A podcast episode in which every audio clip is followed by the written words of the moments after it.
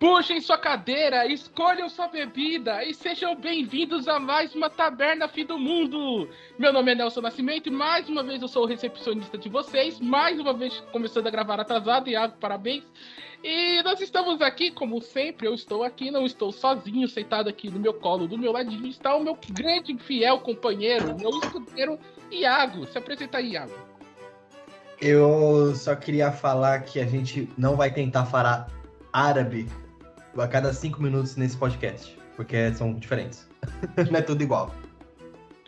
E quem também está aqui, vindo diretamente de terras onde para sobreviver e crescer você precisa matar geleias feitas de metal, está o meu grande amigo Christian Tapia. Seja bem-vindo à taberna, Christian. Olá, pessoal, eu sou o Cris e é isso.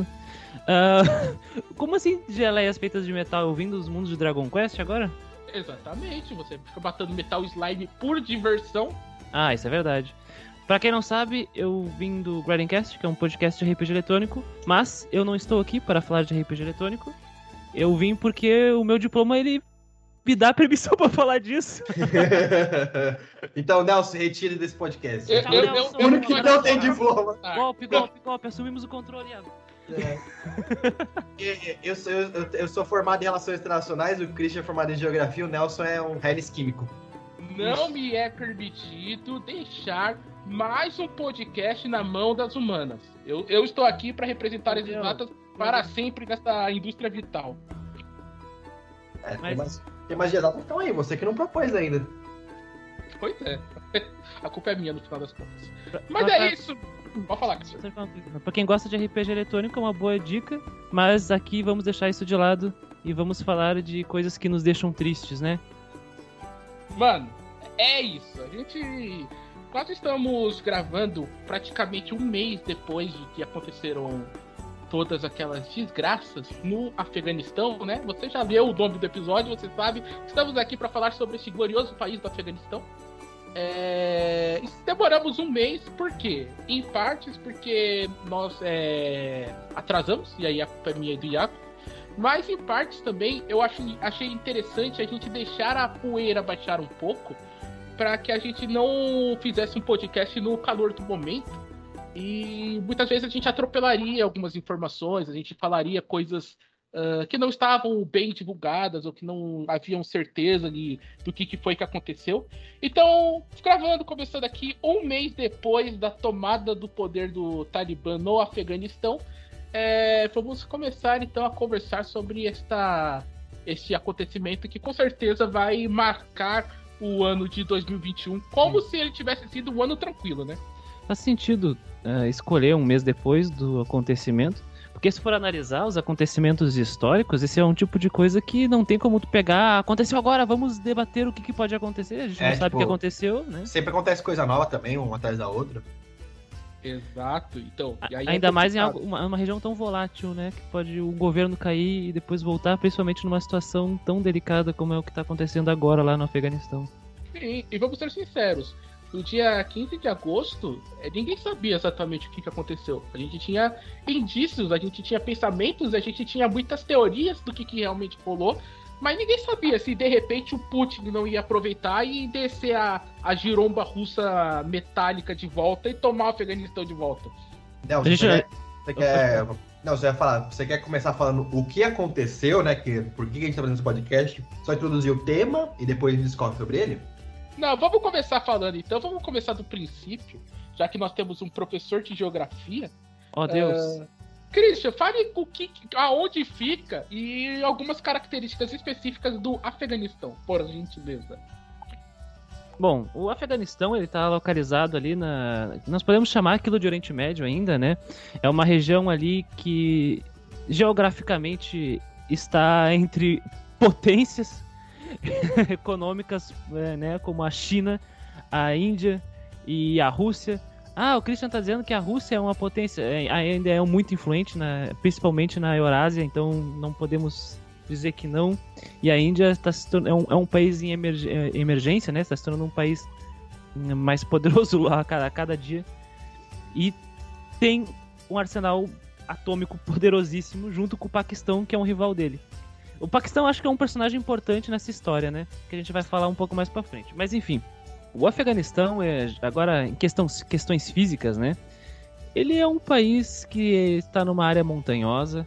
O fato de ser uma área montanhosa acabou facilitando a utilização do terreno para algumas coisas meio escusas, né? Assim. Então, não é à toa que achavam que o Bin Laden tinha se escondido lá, porque era um ambiente bem difícil de explorar ali, de forma tradicional, diferente do que foi a Guerra do Golfo, por exemplo, ali, que eram ambientes mais abertos, um pouco menos montanhosos, e alguma uh, na, na Península Arábica ali. Então, essas montanhas, elas não só vêm como potenciais esconderijos, mas também guardam riquezas muito interessantes, principalmente metais e pedras preciosas. Num levantamento recente, dá a entender que tem até uns três bilhões ou, ou talvez trilhões de dólares escondidos em cobre e outros metais preciosos. Cobre é um metal bem raro, hein, pessoal, de se achar hoje em dia. E isso torna os interesses mundiais para o Afeganistão reais. E quando eu digo interesses mundiais, eu estou falando daquelas potências que eu citei antes. A China, a Rússia e a Índia, potencialmente também, afinal. Mas só que acho que a Índia nem tanto, porque tem o Paquistão no meio do caminho. Mas nunca se sabe. Só acrescentando uma coisa do que o Crit está falando, o Afeganistão, historicamente, é muito importante porque ele faz parte da Rota da Seda, né? Que é ali onde o pessoal ia pela China, Índia e passava ali no Oriente Médio para levar as riquezas para a Europa. Então é outro lugar, assim, aquela, aquele meio assim, onde tem o, o, o zão, né? Paquistão, Afeganistão, Turcomenistão, Uzbequistão, é tudo coisa ali de, que passava pela Rota da Seda para chegar na Europa. Então era um lugar super importante para ter influência. Tanto que foi um dos lugares onde a... União, a União Britânica, né, os, o, a Inglaterra, expandiu suas, suas garras do Império no século dezoito, não, no século dezenove, perdão. Hoje, a região do Afeganistão, dando tempo que a gente está falando do Afeganistão, essa linha que divide o Afeganistão, ela não existe quase para o Afeganistão, para alguns afegãos no caso, porque ela foi feita pelos, principalmente pelos países europeus. Então, muitos, muita gente que mora naquela região não se reconhece como... ou afegão ou paquistanês. Você conhece, por exemplo, como... Como é que é o nome daquela, daquela etnia? É os... Ah, Pera tá, eu... eu sei do que, que você tá falando. É, não, é então, o... calma, calma. Vou, vou, pegar, vou pegar aqui a, a demografia, só pra, só pra lembrar o nome da etnia. É os... Pashtun, Pashtun. Pashtun, sei. É, Pashtuns. Pashtuns. Porque, por exemplo, é, porque, por exemplo, os Pashtuns são uma etnia que vive lá. É aquela etnia que parece o... Você lembra... Vai, uma, uma pessoa daquela região que tem um, um, uma pele um pouco mais morena, tem que nariz maior, bem aquele jeito assim que você imaginaria alguém de turbante, vai, véu, essas coisas assim. Você fala assim, ah, você é afegão? Não, eu sou pashtun. Tipo assim, é, mas morando no Afeganistão, mas eu sou pashtun. Quem, quem, quem definiu as, a região ali, a imaginária, foram países europeus, não foram eles. Sim. A, a, afim. Por isso que é, também é uma coisa muito que você... Puta, não dá pra se definir a, a, o povo ali direito. E por isso que tem esse, esse barril de pólvora, porque simplesmente pôs um monte de gente junta e largou lá. No caso do, da região, né, só pra complementar o que eu comentei, por mais que eu tenha citado a Rússia, a China e a Índia, a Índia ela não tem tanto papel de influência devidamente pela presença do Paquistão. Se a gente for pegar os países que mais influenciam o Afeganistão ali, tem o Irã, que é o vizinho ao oeste, o Paquistão, que é o vizinho ali ao leste, né? Historicamente a Rússia, porque a Rússia ela tem uma influência fortíssima em todos os vizinhos ao norte, e a China, que é um vizinho também ao leste. Assim. Uh, tem uma ideia de influência dos Estados Unidos? Tem, desde aquela invasão que aconteceu lá no governo do Bush Filho, né? Uhum. Mas, por causa do, do ataque de onze de setembro e tudo mais. Tem uma influência por debaixo dos panos da Arábia Saudita e de Israel? Olha aí. Muita, muitos estudiosos dizem que sim, afinal é uma área de extrema importância. Ultimamente, a China se mostrou muito interessada na área do Afeganistão, porque, como o Iago disse, no passado era uma região importantíssima para comércio, né? A Rota da Seda. E a China ela quer estabelecer novamente um caminho ali eh, comercial, né? Que seria a nova Rota da Seda. E o, e o Afeganistão é, é fundamental nessa, nessa história toda, sem falar em oleodutos que acabam passando por ali. E, né? Christian, e Christian, me, me, um... me corrija só, me corrija se eu estiver errado também, com a sua geografia. Falam que o solo afegão ali, paquistanês, é tipo um solo fertíssimo para plantio e um monte de coisa. Então é um solo bem rico que, que se, se alguém... Não, vamos dizer assim, quem tiver o controle, né? Porque tem muita potência interessada ali. É um solo muito invejável para fazer o comércio, né? Porque vai ser uma exportação gigantesca que eles vão ter ali com aquele território. É, o... E, e lembrando sempre que o, o Christian ele citou a importância de metais que estão ali, inclusive o cobre, mas é sempre bom a gente lembrar que durante essa, essa fase em que a gente está vivendo, uh, os investimentos de tecnologia de ponta, é, de tecnologias de é, materiais supercondutores, eles estão sendo feitos, estão sendo muito explorados pela China e também pela Rússia, e muitos desses materiais que servem como base para supercondutores também estão ali. Então, é um local, é um pote de ouro para várias nações diferentes, né? E Sim. no meio você tem um país que é completamente dividido, é, etnicamente falando. Eles não têm essa ideia de unidade patriótica, de unidade como nação, justamente por aquilo que o Christian falou lá no começo, que eles, o que o Iago falou, perdão, que eles foram formados basicamente pela Inglaterra, que meteu a régua, assim como fizeram na... na África. Eles, durante o expansionismo europeu, eles meteram a régua e disseram aqui é, aqui é meu, aqui é seu, aqui acaba o país, aqui acaba ali. E aí eles juntaram etnias, que eram muitas vezes inimigas, que eram, não conversavam entre si, é, colocaram e agora vocês são o mesmo país e todos vocês se ajoelham perante a mim. So, é porque... Sobre... Só um segundinho, Iago. Sobre, sobre é, o que vocês tinham co- co- conversado antes, sobre o solo, né?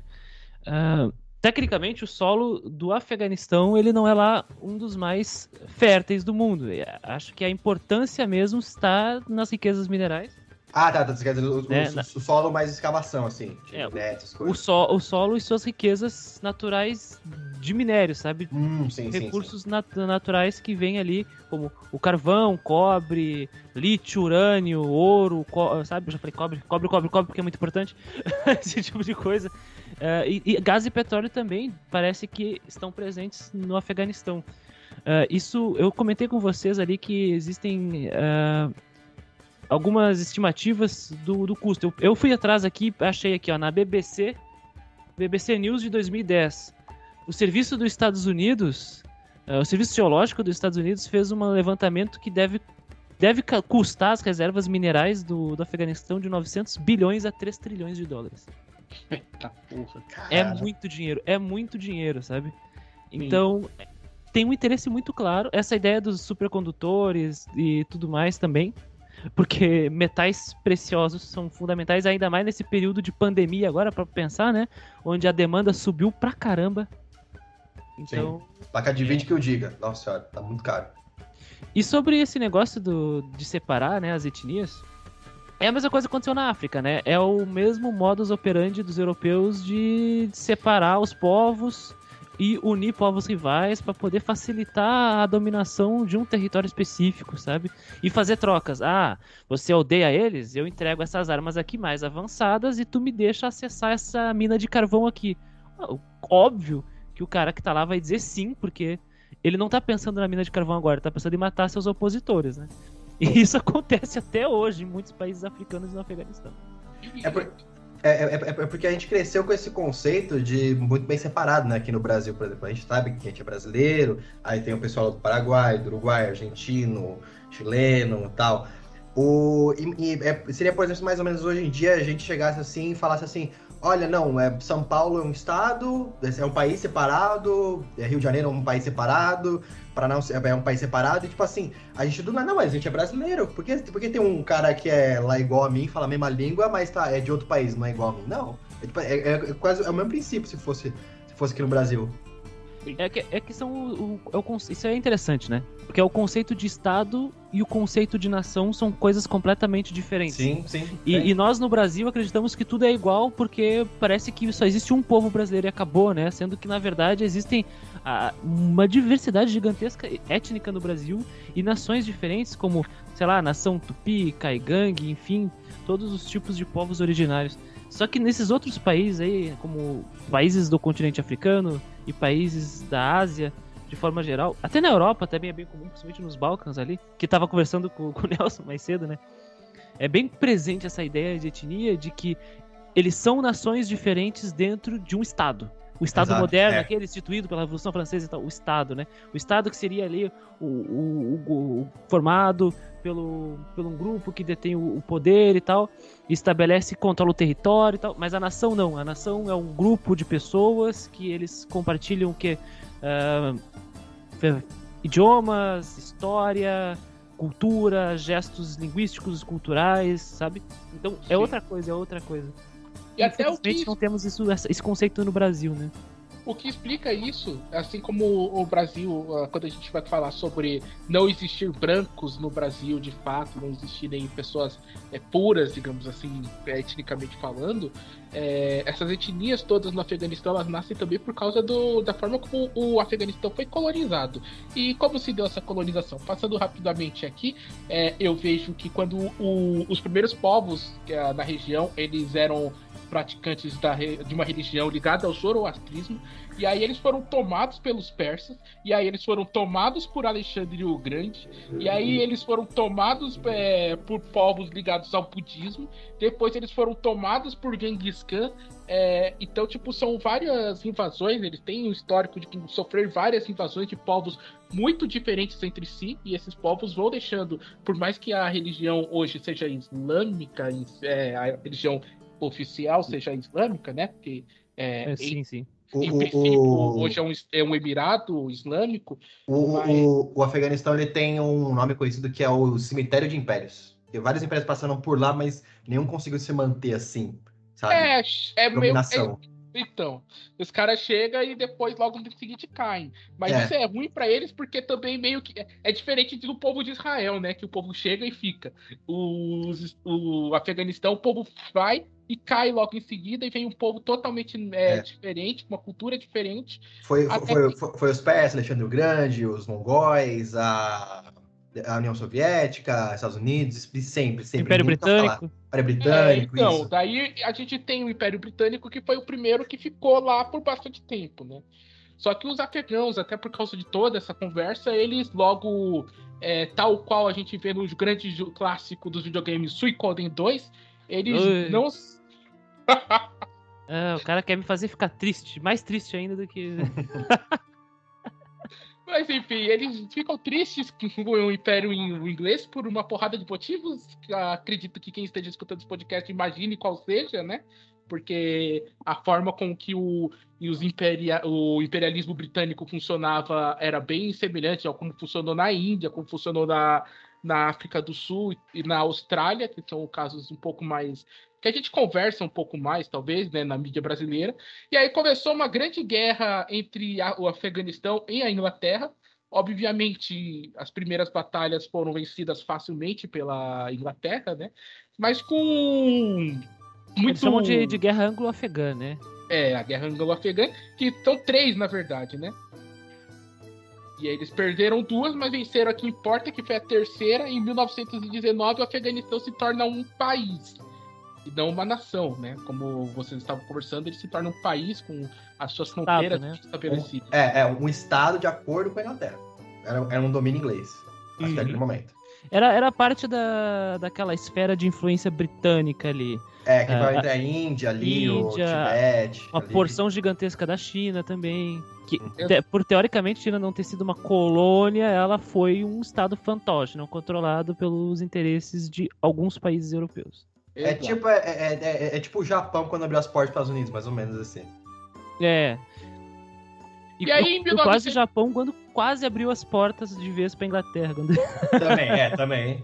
E, tipo assim, eles não eram, não eram dominados pela Inglaterra, mas estavam lá, tipo, ó, pode vir, pode fazer comércio à vontade, a gente compra de vocês a um preço baratíssimo, não tem problema não. É, se vocês quiserem saber Onde? mais sobre isso, assistam aquele maravilhoso documentário Samurai X.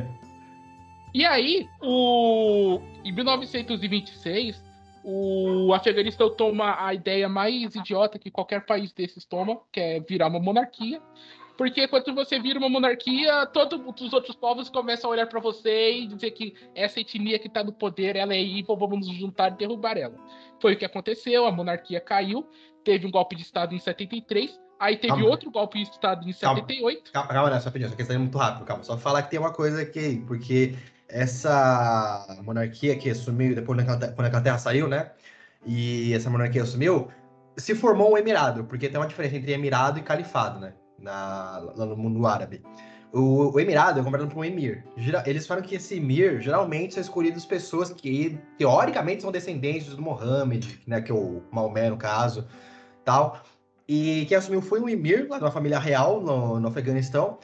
É, é importante falar dele porque ele fez várias reformas no Afeganistão. E como a gente falou, essa região é sempre um barril de pólvora, né? Tem muita coisa conflitante lá dentro. Então ele fez várias reformas que, teoricamente, são vistas como progressistas hoje em dia, né? É, fez escolas, fez uma reforma agrária para a população. E isso é, prejudicou, mas deu um interesse, deu um desinteresse, mas deu um conflito muito grande com a parte mais, como é que chama? Mas não é reacionária que eu quero falar. Fundamentalista e conservadora. Isso, que, se, que é o pessoal lá das fazendas, né? Que, que vivia ali no, na, na região rural, quase assim, o pessoal que é mais fundamentalista mesmo, religioso. E isso fez um conflito muito grande com eles, que culminou num, num, num descontentamento que foi gerar aí sim a, a tomada de poder, esse golpe que ele deu em setenta e três. No caso, não foi nem ele que deu, não, não foram nem os fundamentalistas, foi um primo dele, se eu não me engano, foi o primo dele que deu esse golpe. E ele chegou a agradar um pouco dos dois lados, sabe? O lado mais que era mais para Frentex, assim, que era ligado mais com a europeia, ainda tinha aquela ligação com a Inglaterra e tal, e também o lado um pouco mais fundamentalista. Muito parecido com o que aconteceu no Irã, né? É, quase, quase isso, porque você tem sempre isso. Essas regiões que estão ali na, nos Emirados, na Liberdade também, você tem uma influência muito forte da Europa. E você tem uma influência muito forte do, nacion... do... do fundamentalismo islâmico. Então, é, é, é, quase sempre tem essas duas forças que estão em conflito, assim. É, isso me lembra as palavras do grande poeta que dizia que o califa tá de olho no decote dela. no, caso, né, que... no caso da Cafali, é, é, é califa, é, emir, é emirado. O... Complementando uma coisa que, que o Iago falou, que eu acho interessante, é, essa queda do... Esse aí é o Sardar Daoud Khan, né? Esse isso, é o, é o, o primeiro emir. Ele, ele caiu muito porque teve uma crise. Geralmente crises antecedem as quedas. E essa crise foi uma seca histórica que ocorreu no Afeganistão no início dos anos setenta. E isso também vem diretamente é, ao encontro dos, do, do, da localização geográfica do Afeganistão. Porque as bacias hidrográficas do Afeganistão, elas existem e possuem rios importantes. Só que esses rios todos escoam para os países vizinhos. Então... Ah, é tipo foda, né? É, tipo, então a gente não, ele fica na tem... seca. É. Isso e... me lembra quando você percebe que metade da água potável que é bebida na Argentina veio do Brasil. Aí sempre tem o idiota que pensa, e se a gente fechar o rio? E, ó, é uma estratégia de guerra isso, né, Nelson? Exatamente. Essa e... é envenenar o rio. Né, esses, esses rios aí, eles, eles vão para o Irã e para o Paquistão, né? E... Ao contrário de muitas pessoas acham que o Oriente Médio é só quente, ele é muito frio também, ao ponto de que durante o inverno o Afeganistão fica coberto de neve em algumas áreas. E boa parte dessa neve alimenta os rios. Né? O, o Afeganistão fica perto da Rússia, né? Quase. Sim. É, ele fica naquela área ali do, do, da, da Ásia Central, ali, quase. Né? Eu, eu, eu não posso, eu, é meio debatível isso aí, se na Ásia Central ou se ele fica mais pro Oriente Médio. Normalmente chamam de Oriente Médio, mas ele tá na porta da Ásia Central, quase nos todos os estões ali que eram soviéticos, né? É, é, é porque a Afeganistão de um lado tem a China, do outro lado tem o Irã. Então, tipo, ele é um corredor entre o Oriente Exatamente. Médio e a Ásia. Ele é o meio do caminho ali, ele é quase um Cáucaso ali, um Cáucaso-like ali. Do... É. Pois é, eu ia falar isso, a gente já aprendeu com a Polônia que você está no meio de duas potências, geralmente dá ruim. Então, é. Isso é importante quando você joga Civilization, se você está no meio de duas potências, é sempre bom você fazer um tratado de paz com uma delas. Então os caras já estavam mal mesmo, por mais que eles tenham toda essa riqueza natural aí de metais preciosos, pedras preciosas, os caras eles têm esse problema hídrico, essa crise hídrica, e para, resolver... e para poder resolver esse problema hídrico teria que ter um investimento cavalar, e não é o que os caras têm como grande uh, preocupação no momento no Afeganistão, né, pessoal? É, exatamente. Por mais que isso afete a vida diretamente de todo mundo. Isso, isso é para isso é aqueles pessoal, que, aqueles alunos que na época da escola falavam: ai, professor, por que, que eu preciso saber de, de bacia hidrográfica? Isso não vai afetar minha vida. Aí dá crise hídrica na porcaria do país e a conta de luz vem alta. É, então, eu ia falar isso. Isso me lembra um certo país uh, ao sul do Equador, que tá, a gente vai ter que ficar uns diazinhos sem tomar banho por causa dessa porra. Maria. Mas então, em setenta e oito, então, chega finalmente o, um grande player moderno, né? Um, o, chega o poderoso chefão da região, que é o glorioso, a gloriosa União das Repúblicas Socialistas Soviéticas, que Sim. anexa o Afeganistão ao seu, ao seu território. E aí que o Afeganistão começa a, a deixar de ser apenas algo importante na região, quanto para aquele paísinho bonitinho que fica lá no oeste, né, além mar, uh, conhecido como os Estados Unidos da América. Porque... Mas o... Rapidinho, pode falar, pode falar. Eu vejo uma coisa do Nelson. Eu ia comentar assim, mas ô Nelson, essa, essa tomada dessa influência direta da União Soviética ocorreu por causa do golpe que teve sim. no Afeganistão. Porque sim, sim. De, de, depois que houve o golpe, o primo aí do, do, do Mohamed Sardar, Daud Khan, eu não sei se a pronúncia certa, que eu acho que é o Zahir o nome dele. É, isso, Zahir, Zahir Khan. Na, Zahir minha Khan. Pauta, na minha pauta que não existe, na minha bolinha. É. Na, minha, na, na minha prancheta invisível. É Zahir, que é um nome de vilão de um jogo de R P G, né? O grande Sim, rei Zahir. Ele estava querendo afiliar, né, uh, ideologicamente o Afeganistão a pautas do Irã e da Arábia Saudita ali, com aproximações fundamentalistas muçulmanas. E a União Soviética falou, hum, hum, hum, isso não vai acontecer.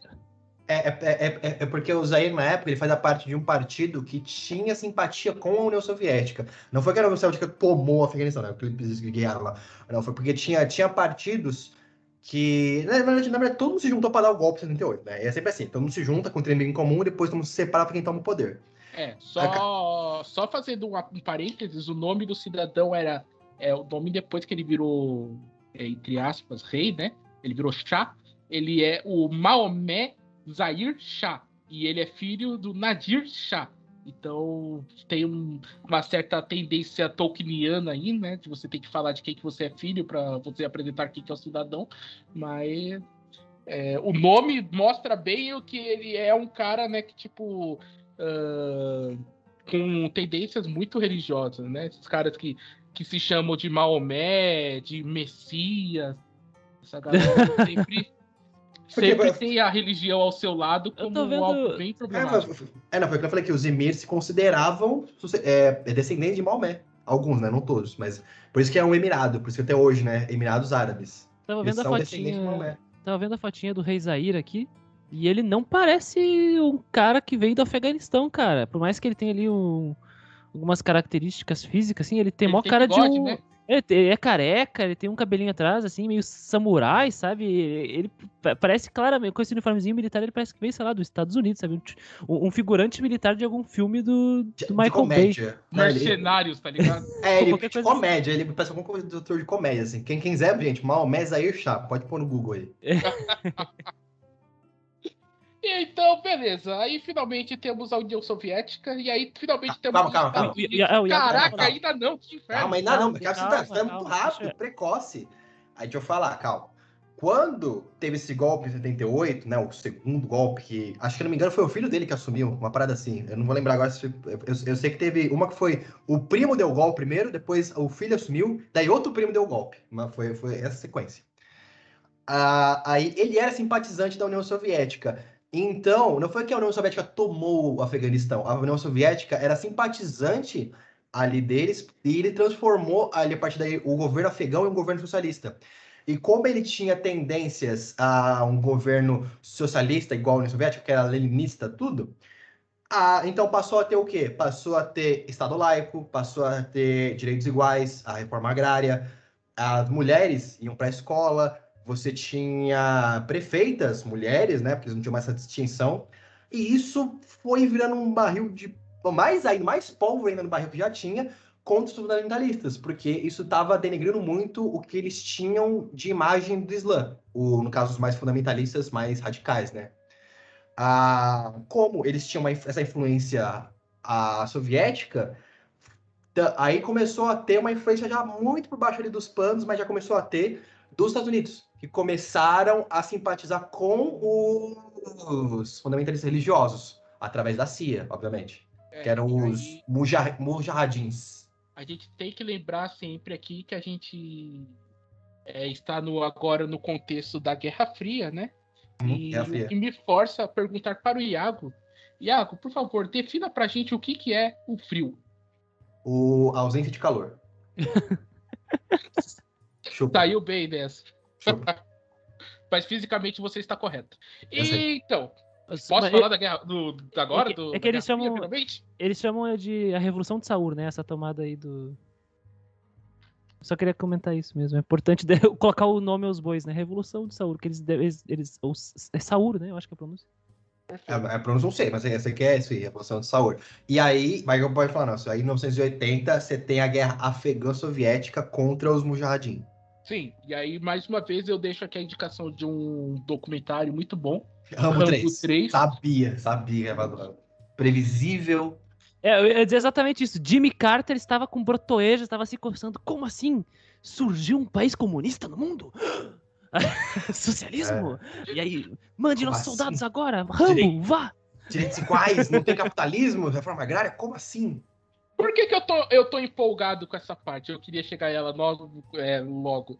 Primeiro porque a Guerra Fria é, o período, é um dos períodos históricos que eu mais me interesso em estudar, né? Junto com a Idade Medieval Europeia, por motivos meramente RPGísticos, e a Segunda Guerra Mundial. Mas é, aqui a gente começa a aprender, a mostrar, e é bom pra gente mostrar pro nosso público, porque grande parte dele é formado por pessoas jovens, né? Com... É, adolescentes de quinze a dezoito anos que estão aí no, nos seus primeiros, nos seus últimos anos no colégio, que a história, e aí o Iaco e o Christian estão aqui para abalizar o que eu irei dizer, ela é formada por ciclos. Você vê que certas coisas acontecem e elas se repetem ad infinitum.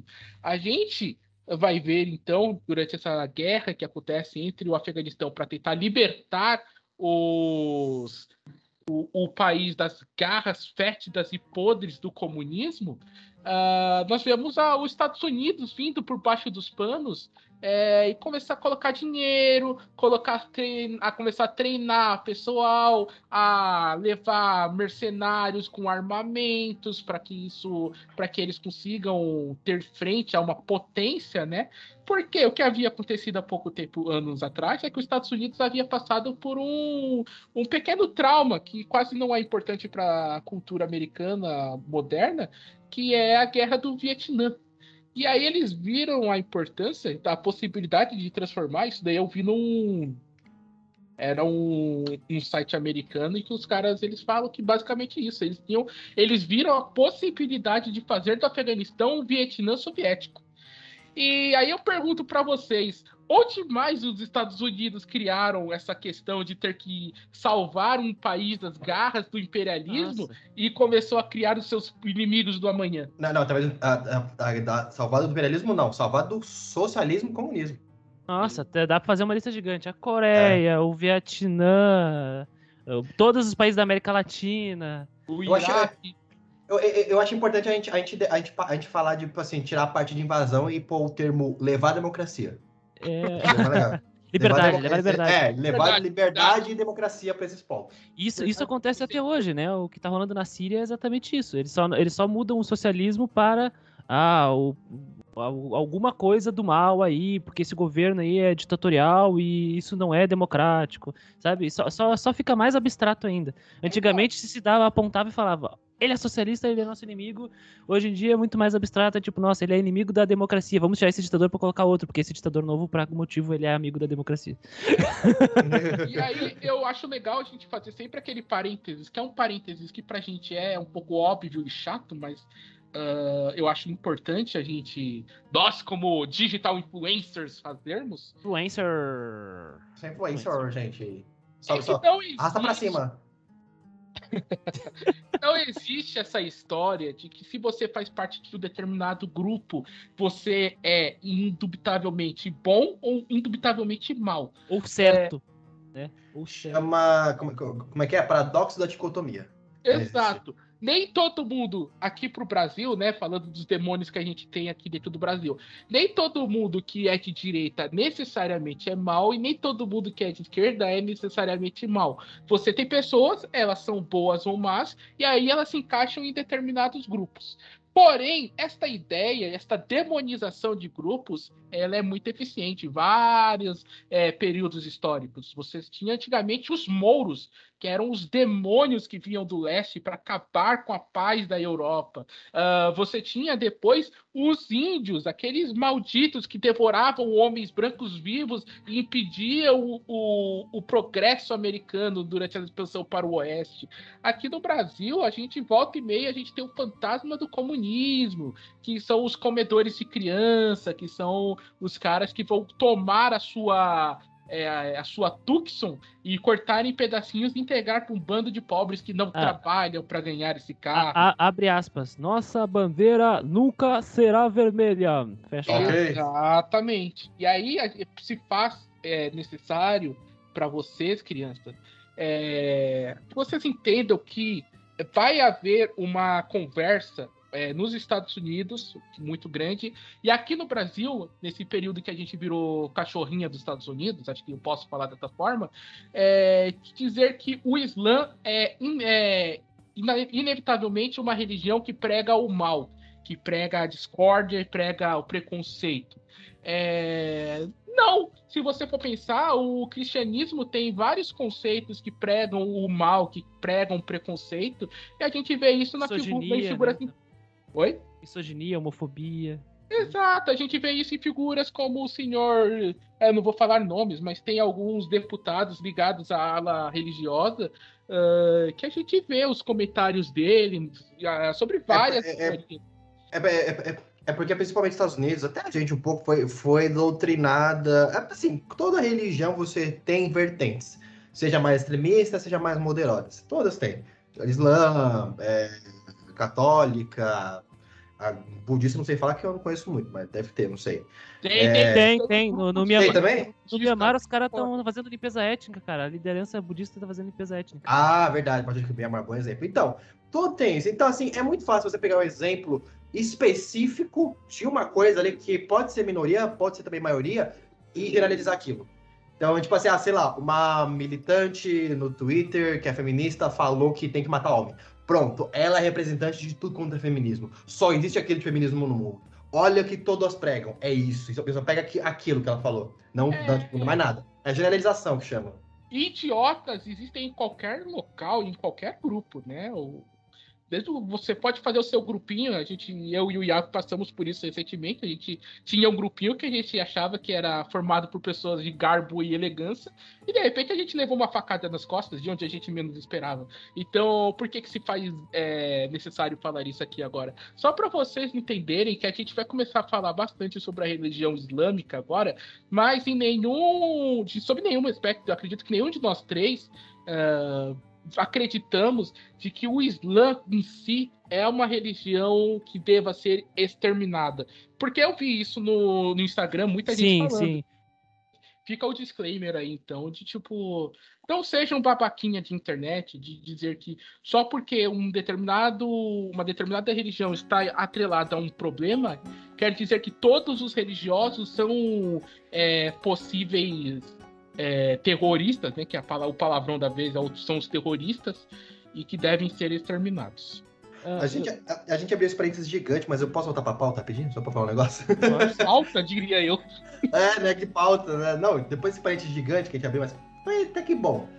É, só voltando a falar da União Soviética, o que acontece é que depois que os Estados Unidos tomou esse cacete, né, no Vietnã, que foi um cacete que ele tomou, ele aprendeu e agora, em vez de interferir diretamente, né, pô, tipo, lá, ó, um soldado, dinheiro, não sei o quê, bora guerrear, não sei o quê, eles optaram por uma tática mais sutil, que foi o que eles usaram, por exemplo, na América Latina, na América Central, e depois usaram lá no Oriente Médio, né, que foi a dar armamento e ensinar o pessoal que é contra esses ensinamentos do socialismo, do comunismo, a lutar contra eles, em vez deles se meterem diretamente no, na treta. Então, isso era conhecido, e porque a União Soviética, a partir lá da década de setenta, por oitenta e por aí, começou uma doutrina, uma doutrina Brezhnev, que é basicamente assim, os estados, os estados soviéticos estão para ruir, que naquele tempo, como era a União Soviética, era, são vários estados que fazem parte da União Soviética, ao, quando algum estado estava para ruir, eles inventaram essa, essa, essa doutrina que eles interviam naquele estado para conseguir reerguer ele de alguma forma, dar dinheiro, dar armamento, dar, dar coisas e tal. Eles fizeram isso na Europa Oriental, depois fizeram no, no, ali na parte do Oriente Médio, quando eles invadiram o Afeganistão, não, o Cazaquistão, e foram descendo até pro Afeganistão ajudar na guerra contra os mujahadins.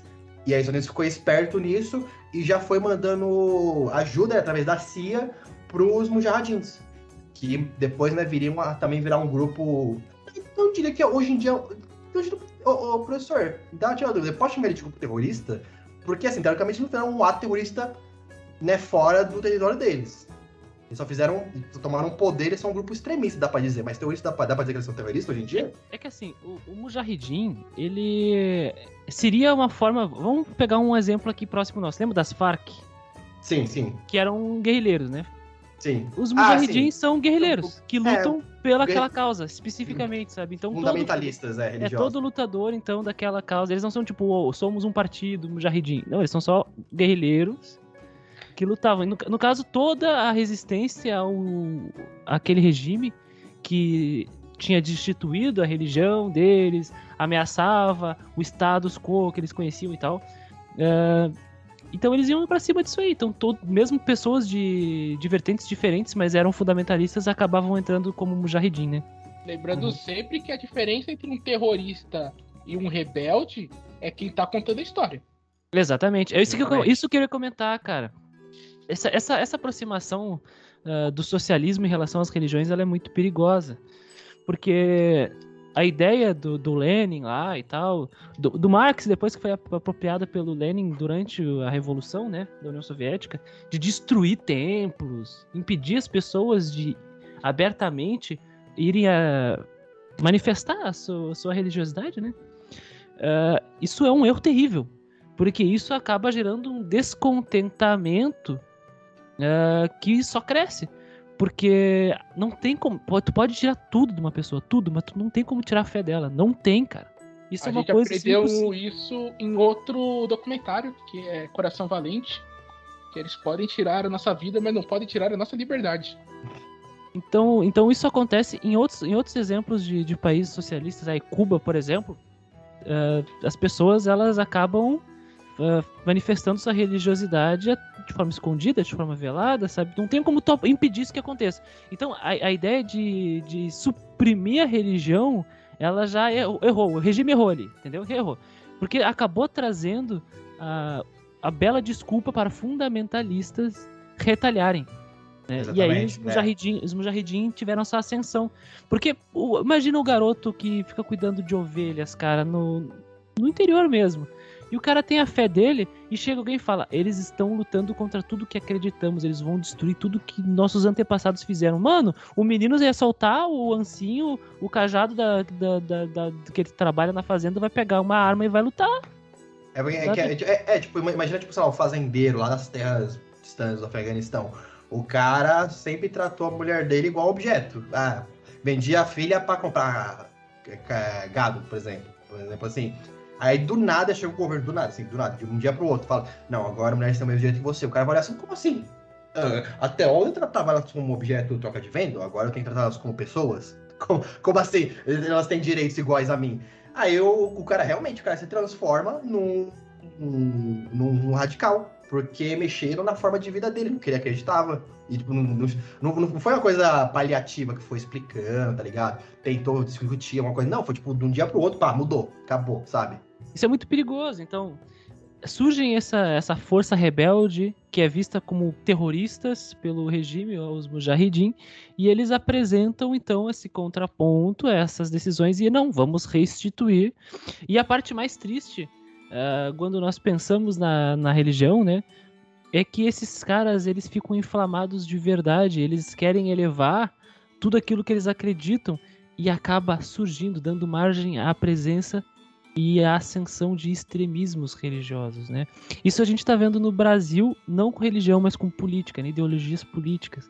Pessoas, então, acham que, de alguma forma, o, o mundo que ele acha que é o ideal está sendo ameaçado de alguma forma E aí eles só miram em, em certos inimigos políticos. Isso aconteceu no último sete de setembro, né, gente? E esses caras aí, então, eles é, inflamados por discursos de que temos que defender aquilo que nós acreditamos, eles vão e acabam acontecendo algumas coisas terríveis aí. Algum maluco joga uma bomba num, num consulado aí, numa coisa da, da China. Algum maluco... Sabe? Isso, isso acontece daí de forma mais terrível ainda quando a religião entra em jogo. Porque é definitivamente a forma de ver o mundo dos caras. E que eles, não só o mundo terreno, mas o mundo metafísico, e isso é muito sério para essas Lembrando pessoas. Lembrando sempre que a gente tem que combater a cristofobia, né? No Brasil, né? Coitados cristãos. Muito, muito presente a cristofobia, é. né, cara? Nossa, Puta, você, não, você, não, você não pode sair na rua usando um terço, tá ligado? Nossa, eu sou predejado. Ai, caralho. Eu até me perdi do que, que eu ia falar agora, mas... É, eu acho de... muito importante isso que o Christian falou, que aí é, é a parte boa da gente trazer um professor é, aqui, que o cara tem o dom da palavra e da explicação. Ah, Bem, melhor um, melhor um professor do que um pastor, né? Volta pra pauta, eu vou volta deixar pra pauta. Isso, eu não vou cortar não. Volta pra pauta, volta pra pauta. Volta, volta.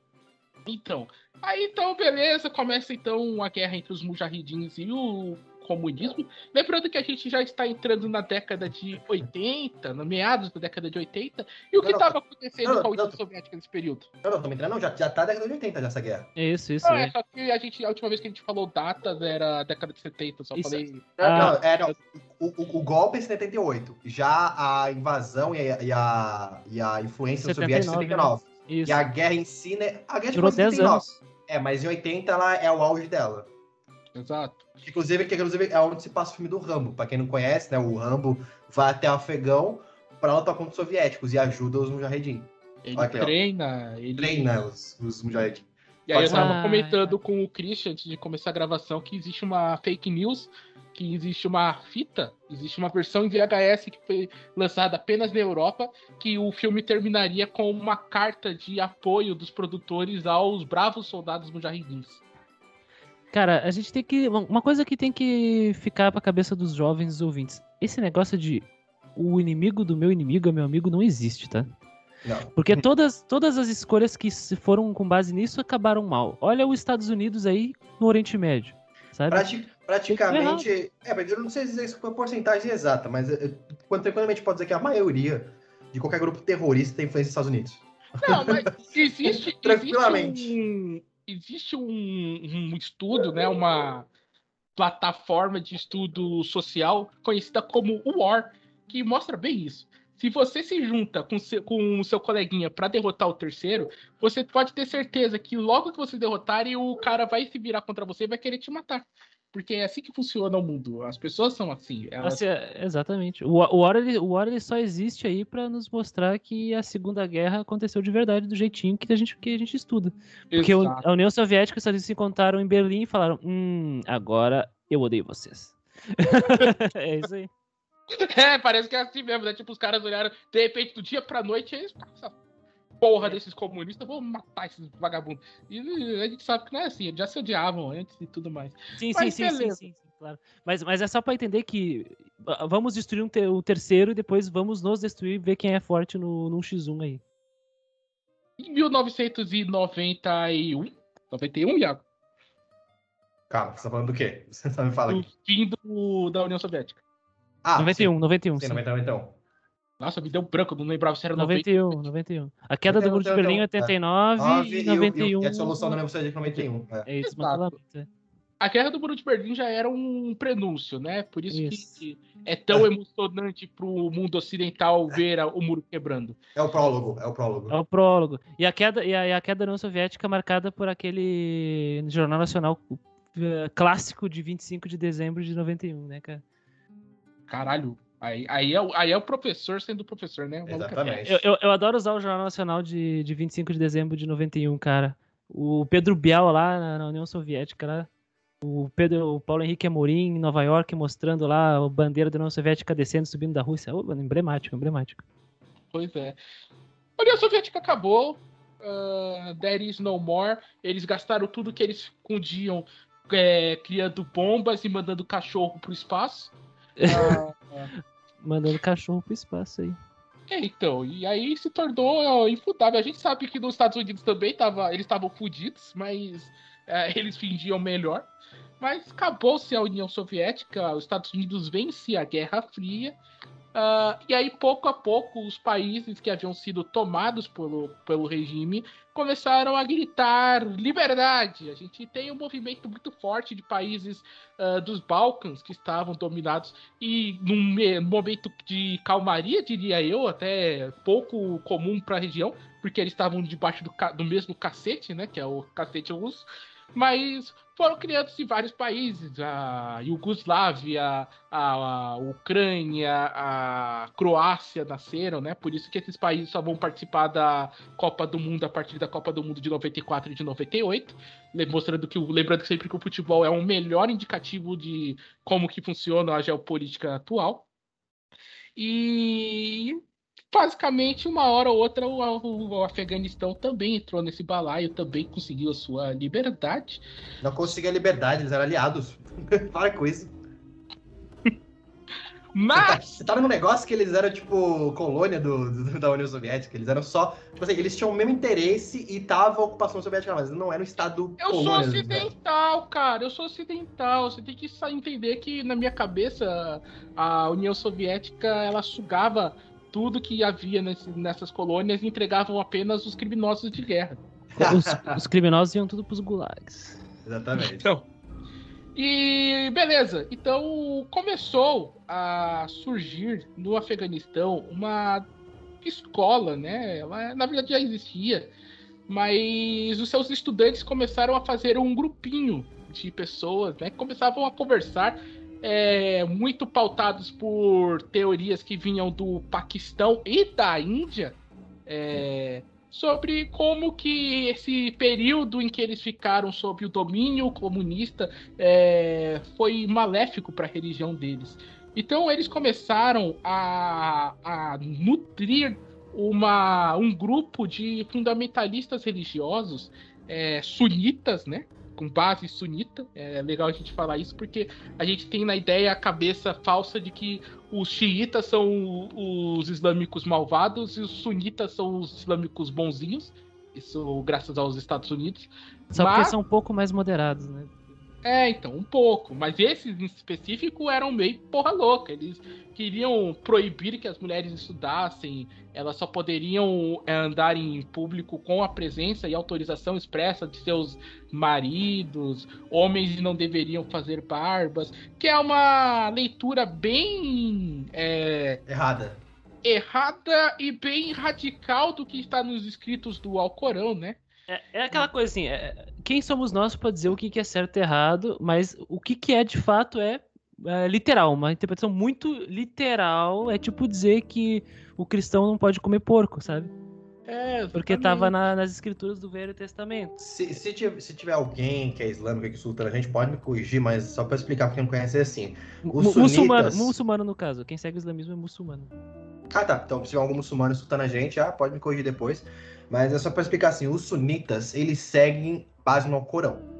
Você tem grupos ali que são mais extremistas que seguem a fé e fogo ao Corão, até muito mais radicalmente do que outros, e aí são, aí tem outros nomes.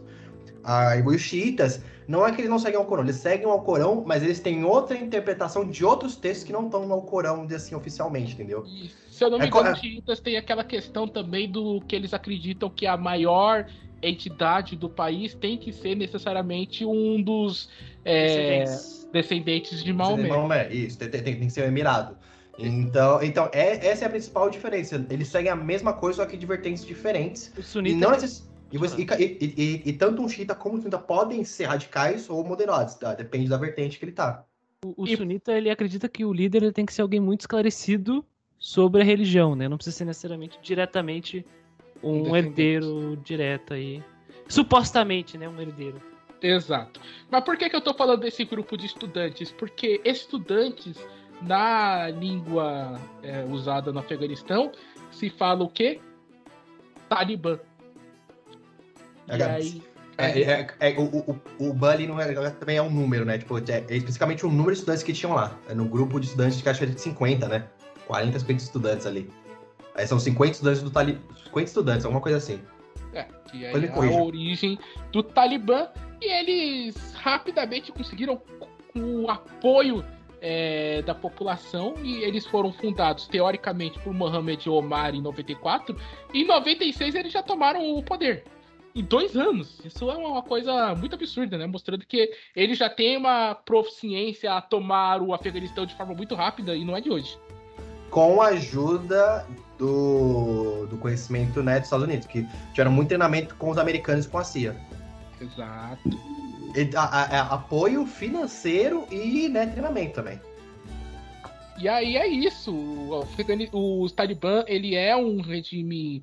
é muito fundamentalista, é muito radical, eles são, uh, eles são a parte feia do, da religião muçulmana, eles são a parte que a gente, que a galera fala bastante, né? Do, um, tipo, um grupo, no caso, né? Exato, é um grupo, um grupo. De que você, de mulheres sendo apedrejadas, impedidas de dirigir, impedidas, é proibido beber, é, eles acabaram com uma das fontes de renda que era a produção de opioides do Afeganistão, aí eles acabaram com isso, mas continuaram é, plantando escondidos para ganhar dinheiro eles mesmos. É... Lembram uma certa, um certo grupo aqui no Brasil que era muito corrupto, mas na cabeça dos seus fãs não havia corrupção na época que eles estavam no poder. Eu não vou dizer qual, mas você sabe qual que é. é... Então, os... os... o Talibã ele toma o poder, ele fica no poder por cinco anos, e... Durante esses cinco anos, eles começaram a entrar em contato com outros grupos muçulmanos é, extremistas de outros países. Inclusive, eles começam uma conversa mais ligada para o financeiro, muito mais do que ao ideológico, mas com um certo grupo que estava em voga, né, nos anos noventa, depois de um ataque é, em solo americano, um ataque de homem-bomba, que foi o glorioso, a gloriosa Al-Qaeda, né, comandada pelo Osama Bin Laden. E aí, onze de setembro de dois mil e um chega. O que, que aconteceu em onze de setembro de dois mil e um, Iago? Fala aí que eu tô com a garganta seca. O Goku virava Super Saiyajin três. Isso é, Isso é feito Mandela. É, sei, sei, tô zoando. Mas foi o atentado às Torres Gêmeas. Exato. A Al-Qaeda, então, sequestra três aviões. É... Dois deles atingiram o... os Pro... prédios do World Trade Center. É. Foi um no Pentágono, dois nas Torres Gêmeas, e teve mais dois que esses dois foram abatidos, não chegaram a atingir nenhum lugar, eles explodiram no ar. Mas qual que foi a... Porque, da onde que vem o interesse de George W. Bush filho ao Afeganistão? Porque o Bin Laden, o líder da Al-Qaeda, ele rapidamente diz que foi ele, foram o grupo dele que causou, que fez esse atentado. É, mostrou o dedo do meio na cara dos Estados Unidos, né? Porque é isso, você explodir um... O, as Torres Gêmeas é você mostrar um grande dedo do meio para ele. E a C I A, ela chegou à conclusão de que o Osama Bin Laden poderia estar escondido lá no Afeganistão. E aí você se lembra quando o Christian falou lá no começo do episódio que o Afeganistão, por causa do seu território, ele seria sim um bom lugar para uma pessoa se esconder. A, a, a, a C I A reuniu informações de que o Osama Bin Laden gastava em torno de vinte milhões por ano para esconderijos no Afeganistão com, a, com o Talibã. Exato. E conta aí... a lenda também que o esconderijo do Bin Laden tinha uma pilha de, de, de jogos japoneses e anime lá para ele assistir. É sério mesmo. Não, não tô zoando. Incrível, o Bin Laden, incrível. Ele era um cara que ele teve, o, ele teve estudo no, no Ocidente. É, eu tô fazendo entre aspas, tá? É, mas no Ocidente, né? Ele estudou em escolas na Europa e tal. Então eu acho factível, cara. Eu não acho difícil, não. Ele, e ele foi treinado, Europa... o grupo dele foi treinado, né? Ou seja, Bin Laden é otaku. Será que ele assistiu o Evangelion, ficou doido e foi isso que causou tudo isso? Será que quando os Estados Unidos estavam chegando, ele falou Yamete Kudasai? Que horrível. O, a, a Al-Qaeda, né, que é o grupo do Bin Laden, foi treinado pelos Estados Unidos, assim como os Mujahideen. Como, como quase todos, né? Grupos então, terroristas foram é, treinados, né? Um Mas uma coisa, um pequeno parênteses, uma coisa que o, que o Nelson levantou ali, os opioides, né? O Afeganistão é a maior fonte de ópio do planeta. É bom deixar isso claro. Então, quase todas as drogas que vêm do ópio que estão na Europa vem do, do Afeganistão, sabe? É, é um mercado internacional aí importantíssimo, que é o de drogas, né? Que, querendo ou não, isso move dinheiro pra caramba. E tem muita gente importante envolvida e que o Afeganistão é uma peça fundamental. Uma coisa que o, o Talibã, assim, a gente tem que reconhecer que eles fazem, obviamente, eles são um grupo horrível, extremista, que fazem atrocidades, eles deviam acabar e ser presos. Mas uma coisa que a gente tem que conhecer é que eles têm uma puta organização, assim, sério mesmo. Tanto financeira como, como administrativa, geográfica, tudo. Acho que de todos os grupos, assim, que são considerados, né, grupos extremistas religiosos ali na, no Oriente Médio, eles são os mais organizados. Tanto que eles tinham como clientes a Al-Qaeda, o ISIS, hoje em dia também é cliente deles, de pagar pra se esconder ali, pra esconder armamento, isso, comprar não, ópio Daesh. deles. Daesh, isso, obrigado. O Daesh e tal. Então, assim, o Talibã, ele é muito organizado. Ele é muito organizado. Tanto que, quando o Nelson falou aqui, em dois mil, teve das, das suas gêmeas, os Estados Unidos foi levar a democracia lá pro Iraque, é, ele, invadi, ele invadiu o Iraque e tal, e por causa da Al-Qaeda, ele acabou invadindo o Afeganistão também, e acabou entrando em conflito com o Talibã, que era um grupo, teoricamente, ex-aliado dos Estados Unidos. Então. O que, o que gerou esse conflito depois, que diminuiu o poder do Talibã e a ocupação americana no Afeganistão. Então, isso é interessante você falar, e eu acho que o Christian vai querer falar sobre isso também. Mas, em dois mil e um, então, a gente tem o começo da Guerra ao Terror. Isso. Que é o período em que nós estamos, uh, que a gente acompanhou, o período que, acredito que todos nós três ali já éramos pessoas pensantes, então... É, foi algo que foi, é muito marcante para nossa geração. Falando isso porque tem muita criança que não conheceu o mundo antes do onze de setembro, né? Eu fico chocado, cara. Meus alunos, eles não eram nem nascidos. Cara, né? é... Do... Tem, tem gente que nasceu depois dos anos dois mil, já é maior de idade. É muito negócio assim que fala, como? Se a pessoa nasceu em dois mil e um, ela já tem vinte anos, Iago. Então, por isso, até hoje eu não consigo conceber isso. Ou seja, isso. Pessoas já são maiores de idade e não viram penta. Sim, caralho, exatamente. Né? Ó, informação sobre, sobre, fechando aqui, informação sobre drogas, noventa e três por cento da, do, da heroína do mundo vem do ópio do Afeganistão. E o Afeganistão atualmente é o maior produtor de maconha do mundo também, cara. Então, então, então, né? É, e aquela, aquela...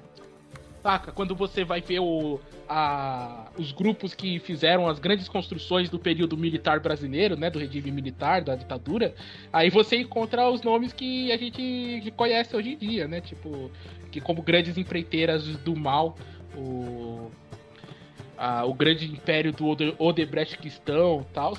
É, e aí você fica tipo, meu Deus, mas eles acabaram com a corrupção, assim, como, ah, meu Deus, o Talibã trouxe os, a moral e os bons costumes religiosos pro teu povo. Isso de cu é rola, né? Na real, eles querem interesses, eles querem dinheiro e eles vão fazer o que for preciso para isso. Eu mas... só, eu, eu, rapidinho, só quero corrigir uma coisa que você falou, rapidão, que você falou que começou a guerra ao terror dos Estados Unidos. Não, eles foram levar a democracia e liberdade pros povos árabes. Só corrigindo o que você falou aí, né? Que é importante ressaltar isso. Bush, então, ele tava num período que ele tava na merda, tava tipo o, o Messias, é, as pessoas não gostam dele, o governo dele é uma merda, eu vou votar no Al Gore, porque o Al Gore é a favor do, da, de salvar os bichinhos da Antártida e tudo mais. E aí como é, ele, acontece um ataque ao solo americano e ele precisa mobilizar a, o patriotismo americano para enfrentar os inimigos. Qual que foi o primeiro inimigo que ele escolheu? Então foi o glorioso país do Afeganistão, porque justamente como a gente conversou, havia-se a suspeita de que o Bin Laden estaria escondido lá. E a guerra do Afeganistão foi uma guerra rápida e curta, ela durou apenas de dois mil e um até dois mil e vinte e um, foram vinte anos de guerra. É a guerra mais longa do período moderno dos Estados Unidos. Que, uh... que, que não acabou, teoricamente, porque a gente só foi embora.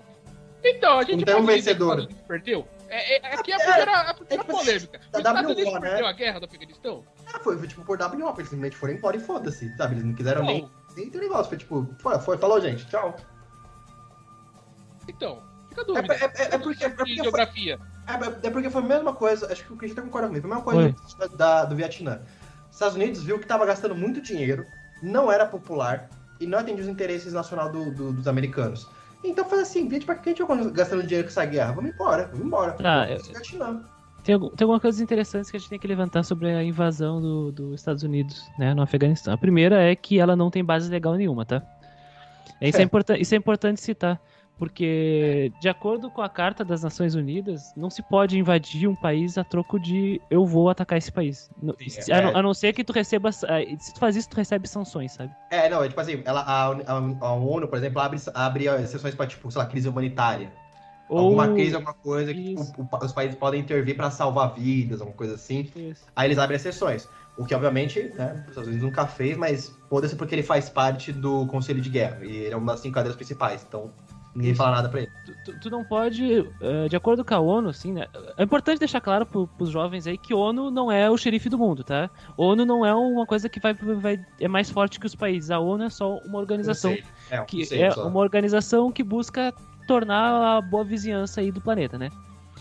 Então se criaram algumas coisas, né? Algumas uh, tópicos que todos os países concordam, isso acaba facilitando a vida, né, de todo mundo. Uma das coisas é que o uso da força e violência contra a integridade territorial ou a independência de qualquer estado é um crime, não pode. Né? Isso não deve acontecer de jeito nenhum, a não ser que o Conselho de Segurança da ONU autorize, ou seja, uh, também em caso de autodefesa. E não foi o caso dos Estados Unidos, porque o Afeganistão não atacou os Estados Unidos, foi um grupo terrorista. Por isso que eles chamam de guerra ao terror. Né? E nem era o grupo terrorista afegão. É. é, então assim, então, então tem essa questão. O que, que é o Conselho de Segurança, né? O Conselho de Segurança é um grupo é, de países onde tem alguns membros que são permanentes, que são os famosos membros permanentes G cinco, é, do Conselho ali. de Segurança, né? O G cinco e, e alguns outros rotativos. Esse Conselho de Segurança, ele vota para resoluções uh, mais enérgicas e efetivas diretamente do mundo real, em territórios que existem. Por exemplo, a missão de paz do Haiti, que o Brasil estava envolvido, foi uma resolução do Conselho de Segurança, permitiu que tropas de outros países fossem lá e ajudasse o governo local a se reerguer, né? Voltar ao que seria aquele uh, a paz e ordem, né? Para não acontecer saques, assassinatos, porque o país tinha sofrido um terremoto terrível e tal, enfim. É, só, é, só a título de curiosidade, esse G cinco, né? Eles têm um voto que é... como se fosse de Minerva, por exemplo. Se, os quatro, se quatro votam sim, um vota não, não tem. Isso, então, assim, eles, eles, é um eles têm meio que um voto... É, o veto. Eles têm um, um veto muito poderoso. O, eles são meio que os principais. Só para tirar curiosidade, quem não sabe, é Estados Unidos, Estados Unidos. Rússia, China, é, Inglaterra e França. São França, os G cinco ali. Isso. São e os países lembrando... que têm o poder de veto. É, assim. E lembrando que existem conversas para que esse grupo aumente. Inclusive, esse era um dos, é, dos tópicos principais do governo Lula na, no primeiro mandato, né, Iago? Uhum. Uh, era fortalecer a presença do Brasil no grupo de segurança para que nós fôssemos parte do, do, desse conselho. Ah, isso daí é porque é só por causa do nome e não sei o quê. Não, existe uma porrada de coisas que você ser um, é, ter o seu nome em, em voga em relações internacionais, elas te ajudam com Isso. maior conversa com outros é, países, maior poder de voto. Barganha, então, poder de barganha. Poder cara. de barganha, então... Tem países aí que lutam muito por isso, Japão, Índia, sabe? Muitos países brigam para ter um, um posto no Conselho de Segurança e tem muitos que lutam para dissolver completamente os, mem- os membros né, permanentes do Conselho de Segurança. Exato. Rapaz, só fazendo esse... Porque aí alguém vai lembrar, tipo, ah, mas o, o exército brasileiro, ele tava ali no Haiti, por que que eles fizeram isso? Basicamente foi isso. É, o Lula não é um, um presidente bonzinho que tava mandando os brasileiros para ajudar o sofrido povo haitiano. Não, ele tava mandando ali para mandar uma... É, para marcar território e dizer, olha como o exército brasileiro é potente e é eficaz. Olha como tem os interesses internacionais para a boa convivência, né? Olha aqui como a gente faz o nosso trabalho. É, exatamente. E aí hoje em dia foi tudo por água abaixo. Mas... Só falando do, da invasão aos Estados Unidos, chegou a ter um conselho na ONU, né? Do, é, eu, eu, eu, eu, eu ia entrar é, nisso agora. É, e tipo, assim, e tipo assim, votaram não, os Estados Unidos não invadir, e os Estados Unidos votou, não, sim, eu vou invadir, dane-se. E tipo assim, ninguém, ninguém falou, ninguém fez nada. Esse, porque... esse, essa é a questão, essa é a questão importante do Conselho de Segurança na invasão do Afeganistão. Porque assim, ó, tudo, digamos que o Conselho de Segurança, cada um tem um voto e todos os votos são iguais, tá? E, e todo mundo vota sim e um, e um membro permanente faz um veto, isso não acontece. A questão é que teve a votação para invadir o Afeganistão. Um monte de gente votou sim e a França vetou. Uhum. A França falou, não vai ter invasão. Não vai. Os Estados Unidos falou, foda-se. E invadiu mesmo assim. Isso só provou que o Conselho de Segurança é alegórico. Isso não... Os Estados Unidos passou por cima dos interesses do Conselho de Segurança, a coisa mais alta, potente da ONU, sabe? Lembrando e ficou também por assim, que cara. O... ele também vetou a invasão ao Iraque. E os Estados Unidos também cagou. Cagou, cagou.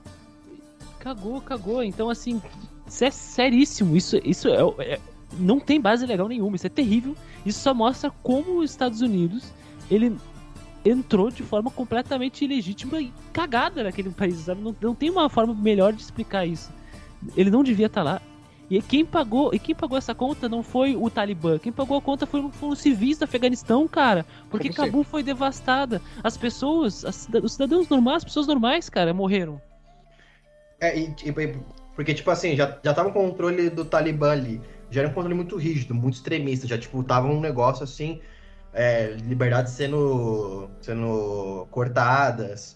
Pessoas que já foram perseguidas por causa de pensamentos políticos, que eram contrários ao governo e tal. Chegou aos Estados Unidos, começou outra guerra. Ou seja, eles saíram de uma guerra que era lá na, com a União Soviética, é, saíram do domínio do Talibã, já entraram em outra guerra com os Estados Unidos. E, tipo assim, tudo bem, quando os Estados Unidos começou a ocupar lá, teve um período, teoricamente, de estabilidade, assim, de, de, depois que eles tomaram um pouco mais de poder. Mas aí tudo isso cagou de novo quando os Estados Unidos saiu, tá ligado? Então, tipo assim, é... porra, isso, isso foi... A... Até pior, até, até pior do, do que quando eles invadiram, porque os Talibã se organizou ainda mais, se armou ainda mais e tomou um controle muito mais fácil quando eles saíram. Exato. É, é, muito, louco, é, é muito louco isso, porque a infraestrutura do Afeganistão já estava comprometida, aí com a invasão dos Estados Unidos ela se comprometeu mais ainda, só que por outro lado, com a presença dos Estados Unidos e posteriormente com o que eles chamam lá de... da aliança, né, do, que seria o Reino, Estados Unidos, Reino Unido, Canadá, França, Austrália e Alemanha, que acabaram uh, ocupando ali o Afeganistão, eles o, destituíram ali o governo do Talibã, é. né? O e, Talibã e eles, recuou. É. Ele recuou, porque não tem o que fazer. Chegam os países mais poderosos do mundo, eles só vão matar pessoas, vão, eles vão tornar tudo uma terra arrasada, então, beleza, vamos recuar e vamos jogar do jeito que a gente jogava antes, né? Então eles recuaram, e aí o governo novo foi instituído, um governo fantoche dos Estados Unidos, né? Mas pelo menos era um governo, né? Pelo não, menos não, era um não, governo, é. tinha, tinha o parlamento, tinha tudo certinho lá. Que, e, e aí, então, essa ordem, ela foi restituída. Ordem, né? Mas a, a, quer dizer que a vida boa das pessoas... Quando eu digo vida boa, é o estado de, de bem-estar social, né? Não existe, não existe no Afeganistão, né? Porque foi tudo devastado. Só que o governo foi restituído. E de dois mil e um até dois mil e vinte e um, vinte anos, permaneceu assim. O país foi reconstruído aos poucos, a presença dos Estados Unidos mantinha a presença ali for, forte dos extremistas do Talibã, pelo menos os grandes centros urbanos, distante, né? Aí só que agora eles saíram exatamente porque os meninos estavam falando, né? Não tem por que ficar lá. Tô gastando dinheiro, já era uma pauta do governo Obama, lembra? Só que ele uhum. nunca cumpriu. Aí o Biden, que é do mesmo partido do Obama, falou, não, vou tirar mesmo, foda-se essa porra toda aqui do Obama. Então, porque aí é... que eu acho que é interessante, eu vou te cortar um pouquinho, Iago, que é falar, interessante a gente falar, porque o Joe Biden, ele é o atual presidente dos Estados Unidos, ele era do governo Obama, ele não era simplesmente do partido, ele fazia parte. Eu não lembro qual o cargo, se ele era vice-presidente ou se era... Era vice, era, era vice, Biden era vice, vice, né? Vice-vice. E ele sempre foi a principal voz dizendo que a guerra do Afeganistão era um erro e que deveria haver uma retirada das tropas, né? Porque nesse período, ah, é um período de estabilidade, como o Christian bem falou, mas como ele bem falou também, esse período de estabilidade, ele é meio fictício, porque haviam atentados terroristas... Muito frágil, muito frágil. É, americanos morriam à torta e direito, inclusive um filho do Biden morreu lá. É porque é, é, é, a estabilidade que a gente fala é porque é menos pior que eu ter o Talibã no poder, tá ligado? Não, não, não, é, eu tipo entendo, isso. eu entendo. É, tipo isso. é, é um, Mas, gover- assim, é um governo democrático, entendeu? É um governo é, democrático. Então, você, você tinha, por exemplo, é... como é que chama? Lá que você separa a religião do, do, do governo? Você separa... like, like, obrigado, isso, obrigado, like. Você tinha uma laicidade, pelo menos, tá ligado? O que não forçava eles a seguirem uma sharia, por exemplo, que é um governo sim, totalitário sim, é. religioso. Teu, teu, é, teu governo teocrático, né? É, teocrático. Mas, assim, ainda era muito fraco do que eles poderiam realmente fazer, tá? Sabe? Exato. Ah, o governo que eles colocaram era um governo fantoche e, como a gente viu depois, era um governo fantoche patético e eles só se mantinham ali porque existia uma ameaça real e imediata que era a força americana em solo afegão.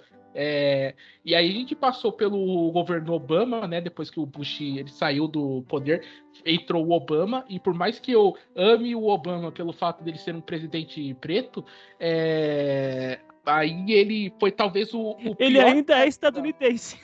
É, é exatamente isso. É, e aí é uma conversa que eu tive com o Iago em algum podcast anterior, Christian, que é aquela história, né? Não, não confunda a esquerda americana com a esquerda brasileira, com a esquerda de outro país. Todas as esquerdas são diferentes. Então, o, o, os democratas, eles são uma esquerda, mas eles são, quase todos, são extremamente belicosos também. São, é... É, é, é, é, tipo assim, só complementando o que você está falando, por exemplo, assim, os governos americanos, domesticamente, eles têm diferenças. É, vamos dizer assim, é, dentro do território deles. Uns defendem é, casamento L G B T, uns defendem causas raciais, beleza. Agora, política externa, praticamente todos, todos, têm a mesma, todos, praticamente todos têm a mesma linha. O que não interessa aos Estados Unidos, não interessa para os Estados Unidos. Então, a gente não interessa para a gente. Exatamente. Ah, é, tem petróleo lá, é interesse nosso americano, vamos invadir. Tanto democrata como liberal. Por quê? Porque é popular. Vai dar voto para a gente. Vamos fazer Exato. isso. E, assim, essa coisa é tão maluca que a gente pensa, qual que é o último governador mais famoso por criar leis progressistas, né? Como é, leis é, mais à esquerda aqui no Brasil, é o The Governator, né? É o Arnoldão. Só que o Arnoldão é republicano. E ele é republicano de carteirinha. Então, é, a gente tem que tomar cuidado com aquilo que eu falei. Tipo, não é só porque o cara é democrata que ele é um pacifista, não é porque ele é republicano que ele é um cachorro louco querendo matar. É, Nelson, é quem uma, uma das pessoas que votou para invadir o Iraque, que apoiou a guerra do terror, foi Hillary. Os então, democratas apoiaram em peso isso aí. Justamente. E aí, beleza. O senhor Obama, ele teve uma condução patética no, no tangente ao Afeganistão. É... Ah, mas ele teve uma vitória, cara. Ele pegou, ele pegou o Bin Laden. Então, ele pegou o Bin Laden, que não estava no Afeganistão. Que não está, mas ele, mas ele pegou o Bin Laden. Mas o, o que mantinha eles lá era pra poder desmantelar completamente a Al-Qaeda, cara. Era, era, é, por parte era uma vingança, mas, e por outra era uma forma de tu demonstrar pro teu próprio, próprio povo que ninguém mais vai fazer isso conosco. Sabe? Pra dar segurança e estabilidade interna. Porque era muito, muito, muito importante pro povo americano resolver isso. Não, pode, não podia ficar em aberto, cara. Não podia. Então, eles mataram os nossos, cara, no nosso quintal. Não foi que a gente chegou lá pra levar a democracia e eles morreram. O, pessoas civis estavam trabalhando e o Obama... O Obama... o Osama o, os matou a sangue frio. Então, marcou. A gente tem que achar esse desgraçado. Acharam o desgraçado, mataram o desgraçado, jogaram ele no mar. A gente não vai entrar na teoria da conspiração de que não mataram porra nenhuma. De mas... que ele tá sentadinho numa poltrona em Guantánamo lá, de boa. Exatamente, mas é, talvez um próximo podcast sobre isso seja interessante, mas para que, o que importa é o Osama está morto, é, e o que, que manteve os Estados Unidos de, depois no final do governo Obama e todo o governo Trump é, por lá? Porque eles tinham as informações de que o, o, vários grupos terroristas, como também né, o Daesh, estavam escondidos no... pelo Talibã. Então, por isso que eles sempre tinham, tinham uma patrulha para ver se achava algum esconderijo de alguma coisa. Sem falar que o Afeganistão ainda é um ponto estratégico sim, geopolítico sim. Da, daquela região ali. No momento que eles abrirem mão, algum outro vácuo de poder vai ser ocupado, né?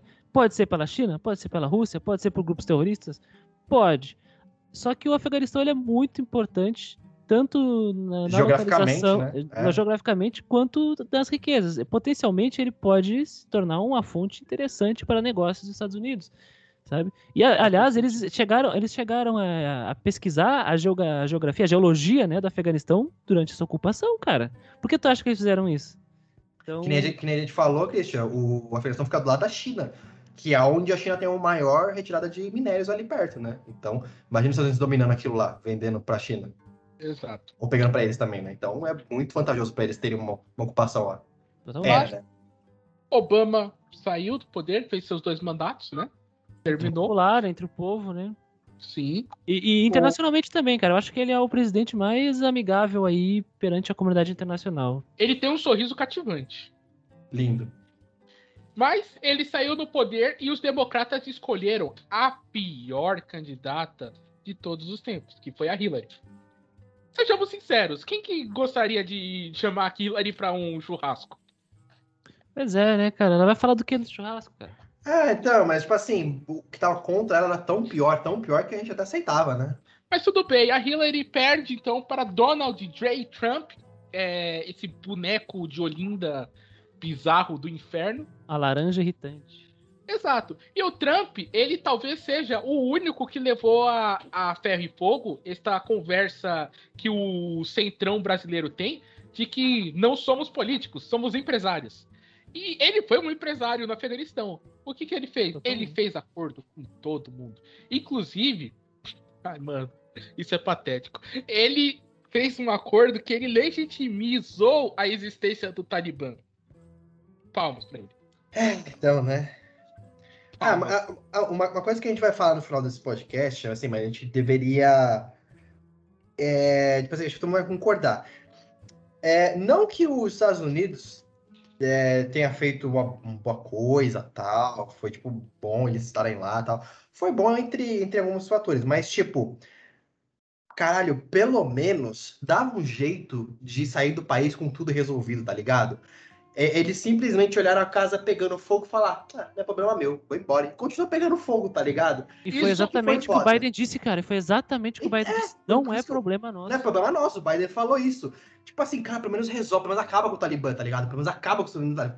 Dá, sei lá, uma sustentação melhor pro governo antes de vocês saírem, tá ligado? Não simplesmente sai com a casa pegando fogo e com gente lá dentro ainda, tá ligado? O Biden, a primeira entrevista dele, eu acho que foi um choque pra todo mundo, porque ele literalmente falou que a culpa, lindo assim. A culpa é do povo afegão que não quis lutar contra o Talibã. Exatamente. É, é, é tipo assim, e, e todo mundo apoia ele do, do partido, tanto republicano como democrata. Foi, parabéns, isso acabou com cagando no Afeganistão, tava perdendo dinheiro já, não sei o quê. É, e ele veio com aquela história, né? Tipo, é, se eu não fizer, quem vai fazer? Eu vou fazer, eu vou acabar com a guerra do Afeganistão. E aquela história, né? Que o, os presidentes, eles sempre olham para algo que pode ser o que marque o, o mandato deles, né? Tipo, ah, eu vou... A, acabar com a pobreza no Brasil, eu vou acabar com a corrupção. Eu vou pegar eu... a Marilyn Monroe. Eu vou pegar a Marilyn Monroe. Filho da puta. É, pegou, né? É, pegou. Marcou, marcou. Marcou pra caramba. E aí, sim, beleza. E Happy aí, birthday o Kennedy... to you, né, cara? Happy birthday. Acho que tirando a morte do Kennedy, foi o maior feito dele também. que, não, eu digo porque a morte dele foi marcante, tá? Não porque foi bom ele ter morrido. Acho que, sei lá, tem algum fã do Kennedy pra cima de mim. É, ele era, lembrando sempre que ele canonicamente era amigo do Magneto. Mas... Ai, caralho. Mas o Trump, ele fez esse acordo e fez acordos com o Talibã. Então a gente sabia que o Talibã existia. Ele sabia que ainda tinha forças. É, vários atentados ainda aconteciam, mas o Trump marcou uma data. Disse, esse vai ser o dia em que as tropas sairão do Afeganistão e a gente acaba com essa guerra. Trump perdeu a eleição pro Joe Biden, né? Foi a, a eleição é, que a idade somada dos dois era a, mai, a maior da história dos Estados Unidos. Maior, maior que a idade dos dois, só o tempo para contar os votos, né? Voto impresso, tudo de bom. Voto impresso. Eleição... É, é, confia no voto impresso. Confia, olha, só demorou dois meses. Eleição mais convoluta da história do, dos Estados Unidos recente, né, cara? Tomar no cu, né, cara? Mas perdeu, perdeu, o Biden ganhou, o Biden é um cuzão, um arrombado, filho da puta, e fez isso que os meninos falaram aí. Ele, ele alugou um apartamento, né, chegou, o apartamento estava quebrado, e aí quando ele não arrumou a casa e saiu embora e deixou o apartamento quebrado. Cara, embora. Cara, que loucura, para pensar, os Estados Unidos falou assim, falou, os aliados todos se olharam. O, o, imagina os alemães, os britânicos, todos se olharam, mano, vamos embora. Não, não, não, tipo, não, tipo assim, o, o, o Biden, ele olhou literalmente pro governo afegão e falou assim, irmão, essa pica não é minha, essa pica é do Aspira. Bateu no ombro assim do cara, tá ligado? E foi embora. O presidente, acho que era Ghani, o nome do presidente do, do, do Afeganistão, até, né, a saída, ele falou, fudeu, vou embora daqui. O cara fugiu pro Tajiquistão, cara. Porque mano, ela, esse, ela, esse é o maior puta mole da história moderna. Dar... Sim, foi o maior puta merda da história moderna. O Estados Unidos falou, fala, tô vazando, pessoal, tô indo embora. Caiu a casa. Se eu não me engano, quando os Estados Unidos anunciou que eles iam sair, foi tipo mais ou menos seis milhões, porque foi muita gente, cruzou as fronteiras do, do Afeganistão para outros países, para fugir do Talibã. Tipo assim, então... eles anunciaram, mano, uma galera nas fronteiras foi saindo, vazada, porque sabia o que ia acontecer. Porque assim, gente, tipo, tinha pouco soldado americano lá? Tinha, tipo, era tipo dois mil e quatrocentos por aí de soldado americano. Era pouca coisa? Era, mas tem um fator psicológico. O Talibã eles não vai abaixo, atacar... Mano. É, não, então, tipo assim, eles não vão atacar é, com risco de morrer, sei lá, dez soldados americanos... Os Estados Unidos vê isso e retalhar eles com míssel pra caralho na cara, tá ligado? Drone. É, dro- é drone, bomba, bomba nuclear, se você tem uma caralhada de bomba nuclear, o Talibã é trouxa. Não então, como se fosse usar uma bomba nuclear ali, mas enfim, é, é fator é, não, psicológico. Sim, mas, é, mas lembrando que, o, que tem uma bomba atômica na região, que é a bomba do Paquistão. Sim. É, não, sim, mas tipo assim, tem esse fator psicológico, o Talibã não mexia, ele ficava quieto na dele, por causa de que tinha ocupação americana lá. O Talibã nunca mexeu com os americanos, porque, eles, porra, porque é os Estados Unidos, é a maior máquina de guerra do mundo. É, e vazou Aí... uma notícia na semana passada, Iago, cara, isso é patético, que quando o Biden decidiu, né, o que, que o governo americano fez? Nessas últimas semanas, né, depois que ele tomou, que tipo, eles ficaram, algumas pessoas ainda, eles ficaram fazendo, não, a gente vai é, levar as pessoas que nos ajudaram, né, que são intérpretes, É, motoristas, pessoas que trabalhavam pro, pro governo americano, né, o, os funcionários públicos ali, os mais importantes, né, e aí o que, que o, o exército americano achou que era a melhor estratégia? Eles fizeram uma lista com o nome e com o endereço das pessoas que era pro Talibã deixar entrar no aeroporto para eles saírem. Entregaram isso pro Talibã. O que vai acontecer? Ah, o Christian... Ele tá aqui, é pra deixar passar? Beleza, deixa passar. Amanhã eu vou matar a família dele inteira, de vingança, porque ele trabalhou para os porcos imperialistas. E é isso que tá acontecendo, né? O... Esse novo Talibã, né? Eles dizem que é o novo Talibã, que é um Talibã mais faixa branca, um Talibã mais amorzinho. Ué, nada, que isso. Os caras estão matando geral, velho, que isso. Exato. Eles, já, eles já, já proibiram todos os direitos a mulheres, já começaram a predejar mulher na rua. Já estão prendendo homossexuais. Tá, tá nesse nível, assim. O, a B B C estava fazendo uma, um trabalho meio escondido. E essa notícia é de hoje. Eles gravaram execuções acontecendo no meio da rua, naquela última cidade que estava tentando é, ser um palco de, rebelde, de rebeldes, tá ligado? Os caras pegaram os balandros. Ah, você era da rebelião? Chega aqui no meio da rua. Pô, tiro na cabeça. Pois é, cara. Isso é terrível. Para pensar... Os Estados Unidos, então, saindo, ele deixa um vácuo de poder que está sendo assumido por esse grupo.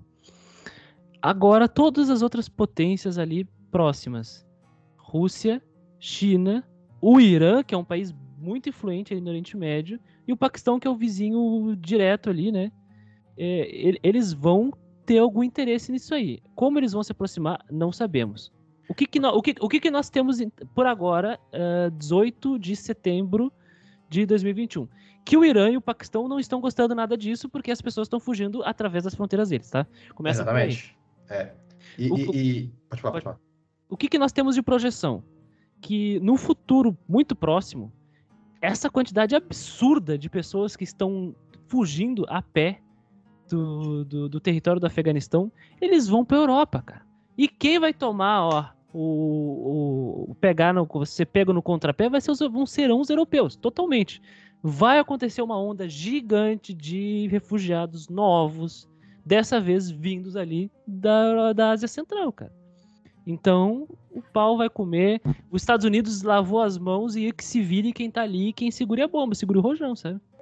E, vinte e nove, e notícia de vinte e nove de agosto, tá? Um pouco depois. Uh, depois iria acontecer um certo fato que vocês sabem qual que é. Mas um grupo formado pelos Estados Unidos e outros noventa e sete países assinaram uma carta dizendo que o Talibã iria proteger as pessoas que queriam sair do país para que elas saíssem em, em segurança.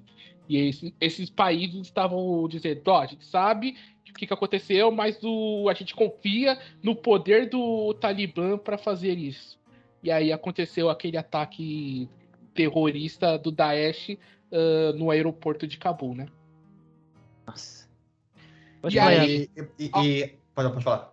Uma coisa engraçada, que eu quero até que o Christian comente, é, existem conversas, existem alguns estudiosos que estão se perguntando se quais são as possibilidades de, depois desse atentado, né, que o Biden falou, não nos esqueceremos e não perdoaremos os assassinatos aos civis americanos no, no, em Cabul. Ou seja, foda-se os, afegani, os afegãos que morreram junto, né? Sim. O que importa são só os americanos. Mas existe uma remota possibilidade de que, no final das contas, os Estados Unidos... Volte. Não, não só volte, mas que utilize o Talibã como um parceiro para atacar o Daesh? Depende hum. muito, depende muito. Porque assim, o Talibã tem uma coisa: ele não é igual ao Daesh ou ao Al-Qaeda, porque ele faz o extremismo dele dentro do território dele. Ou seja, ele quer radicalismo no, no Afeganistão. Ele não liga para os outros lugares. Ele quer ali, ele quer dominar o território dele e se fechar ali. Então assim, se não tiver algum interesse fora, o Talibã não mexe. Se não tiver algum interesse também para outros países, os outros países também não vão se mexer lá. Então vai ficar sempre assim. Por exemplo, a China. A China não liga que tem um Talibã lá. Por quê? Porque ela já tem notícias da China comercializando com o governo Talibã para comprar minério, tá ocupando terras ali, alguma coisa. E o governo chinês dá uma bala ali pro Talibã para conseguir ocupar ali as terras ali e fazer o comércio deles. Ou seja, os Estados Unidos só vai voltar ali se acontecer alguma coisa no território americano. Só se acontecer alguma coisa no território americano. Eu acho, pelo menos eu vejo assim. Se não acontecer alguma coisa com os americanos, os Estados Unidos não tem por que se meter com o Talibã nunca mais. Isso, infelizmente, é isso, porque não é popular. Não dá voto pra eles, entendeu? Então, mas aconteceu. Mas tá, tá, mas eu entendi que você falou que é dentro do território. Não, não, não, não, tipo assim, dentro do território porque eu quero dizer que dá por causa da popularidade. Ah, morreu um soldado não sei aonde. Tipo, cara, isso não é que nem o onze de setembro, tá ligado? Não é que nem você vê ali o território americano sendo violado, entendeu? Outra coisa, ah, tipo, o cara tá lá no meio de uma situação de guerra. Sabe, tá ligado? Isso, provavelmente isso aconteceu uma hora ou outra, eles têm isso na cabeça. Agora, alguém tá lá nos Estados Unidos e explodiu uma, uma, tá com um avião na Torre Gêmeas, cara, isso foi o maior terror que eles sofreram na vida deles, entendeu? Isso que eu tô falando. O, assim, da minha visão, tá? Eu, eu concordo com o Iago, eu acho que eles não vão voltar, mas também é muito mais questão econômica porque que eles não vão voltar, porque a instalação de uma força, né, e inteligência em outro Está território, caro. ainda caro. mais bem distante, né, na Ásia Central ali, é muito caro, não, não vale a pena. Eles acabaram de sair, eles não, se eles voltarem vai ser um vexame, tá? Vai ser uma vergonha. Vai Nelson. ser mais uma coisa que eles vão carregar na, na história, cheia de manchas, de, de tomadas, de decisões equivocadas. Eu acho que eles não vão fazer isso. Mas pelo menos pra... o Biden não vai fazer isso. É, agora. Nelson, só, só, só responder essa pergunta também. O Bush só invadiu o Iraque, ali, Al-Qaeda, tudo, por, obviamente, por causa do petróleo, né? Mas também, uma coisa muito importante, é por causa da guerra ao terror, que certamente foi o que deu a vitória do segundo turno para ele, do segundo mandato para ele. Então, assim, se não acontecer alguma coisa que garanta uma eleição lá também, muito difícil às vezes voltar para lá. Mas só lembrando que ontem, é... É, na real, não foi nem ontem. Deixa eu só confirmar quanto é que foi aqui, porque eu anotei ontem, mas foi o que eu estava estudando ontem. É... Anteontem que um drone americano atacou um carro no Afeganistão. Matou onde... dez pessoas inocentes, né? Então, sim, dez civis. Era pra ter, segundo eles, atacaram, e era pra ter os líderes do Daesh no carro, e havia uma família com sete crianças dentro do carro e o drone matou todos, né? Porque o drone é isso. O drone é, é... um robô, né, cara? É um robô. Isso é o debate ético de utilizar máquinas inteligentes na, na guerra. Exato. E, assim, nada inteligente, né? Porque a gente viu, a gente vê durante essa guerra ao terror, uh, acho que o Iago e o Christian concordam comigo, que uh, a gente vê bem mais notícias de ataques de, a drone que atacaram coisas erradas do que os ataques a drone que acertaram os alvos que... Ah, mas isso é também é meio que... Isso é, a mídia. Via... é, isso é viés de confirmação através da mídia, porque a gente não ouve falar de... Os ataques de drone a gente não ouve falar, cara. É, a gente porque... só ouve tá errado e aparece. Porque, porque justamente, é, porque justamente tá a inteligência americana. É. Muito dificilmente eles vão vazar isso. Sim, sim. Isso. Mas o que fica é, o do meu argumento... Os erros, é, né? Exato. A quantidade de erros que são, assim... A gente já viu os americanos atacarem um hospital. Né? A gente já viu os Estados Unidos atacar uma festa de casamento. É, tudo com drone. Foda-se. É, o, o cara na mesa dele com o joystick lá controlando o drone, tá ligado? Uhum. Eu, acho, eu acho interessante deixar claro uma outra coisa, que a presença dos Estados Unidos no Afeganistão, ela tinha também como uma jogada de xadrez para manter em xeque o Irã, né? Porque o Irã é um vizinho imediato do, do Afeganistão ali. Sim. E o Irã, de longe, é um dos rivais dos Estados Unidos ideologicamente, né? No mundo aí. O cara, os caras brigam, n- não pela questão política, mas por questões de, de viés de o que, que eles acreditam em si e o que, que os Estados Unidos acredita que o Irã faz, né? Que é um negócio de enriquecimento de urânio lá. E sem falar que o Irã é um dos grandes líderes daquela comunidade ali. Então, o que, que acontece? Não, valeu, não vale a pena mais para os Estados Unidos manter aquela força ali por todos os motivos que já citados aqui, mas também que, aparentemente, depois de todos esses anos, não adiantou nada. Os Estados Unidos está ali para segurar o Irã, né? Então, não adiantou. O Irã parou de produzir, hipoteticamente, supostamente, né, o que eles estão produzindo. Não, não tem como descobrir, não tem como saber, porque parece que as forças de inteligência dos Estados Unidos, talvez eles consigam penetrar lá, e a gente não sabe se sim ou não, mas as informações de lá não saem para o mundo da forma que saiu dos outros países vigiados, que nem uma Arábia Saudita, Arábia Saudita aliada, mas que nem no, no, numa Síria, numa Síria ou Iraque, por exemplo, né? Uma Síria ou Iraque. Ou o Iêmen, por exemplo, pensa no Iêmen, sabe? Puramente por interesses. Porque... Então, eu, eu acho que, do meu ponto de vista, assim, como geógrafo, olhando, não deu certo. Uh, te, teve todos os objetivos ali, mas esse do objetivo do, de, de manter o Irã em xeque não, não funcionou. Não foi uma, foi uma pressão, entendeu? A presença não fez pressão suficiente para o Irã uh, botar um pé para trás e recuar em algumas tomadas de decisão, porque o Irã continua mantendo o discurso inflamado de não, a gente faz o que a gente quiser, vocês não vão mandar na gente, é, podem dar quantas sanções quiser, a gente não vai pagar, foda-se isso aí, sabe? Então, acho que não adiantou e então não faz sentido manter ali por esse motivo, junto com todos os outros que a gente já citou, né? E aí eles foram embora mesmo, acabou. O Irã é tipo aquele vizinho traficante que a polícia vai dar multa por fazer festa com som alto, só que o que eles ganham de dinheiro é tão grande que eles querem que se foda, né? É, então assim, não, não vale a pena.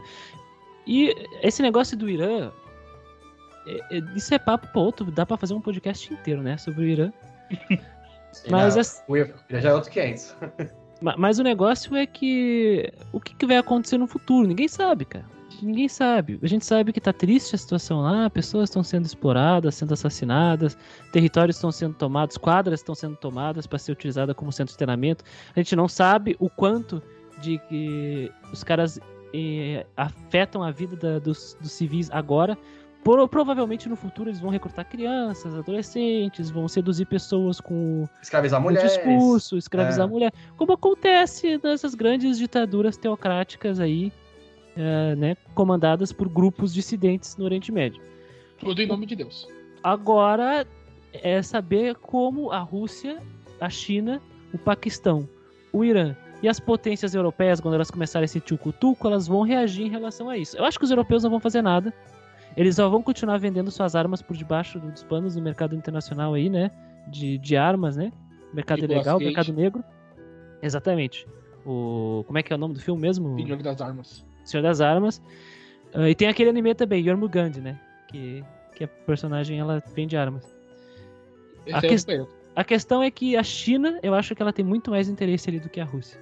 A Rússia só vai começar a ter medo no momento que as ex-repúblicas socialistas soviéticas uh, re- começarem a contrair o vírus, entre aspas, né? O Talibã, e começar a se espalhar essa filosofia. Porque uma filosofia, né? E religião é um troço que não tem como segurar. Se começar a se espalhar entre o povo ali do, dos estões, né, da, da Ásia Central, acho que a Rússia vai começar a se mexer, apontar uns tanques e dizer, ó, oh, vocês não vão passar daqui. Vamos é, começar porque... a caçar quem entrar aqui. Até porque a Rússia tá ligada em outra treta, né? Eles estão ali na parte do leste europeu, toda aquela questão com aquele, a Chechênia e afins.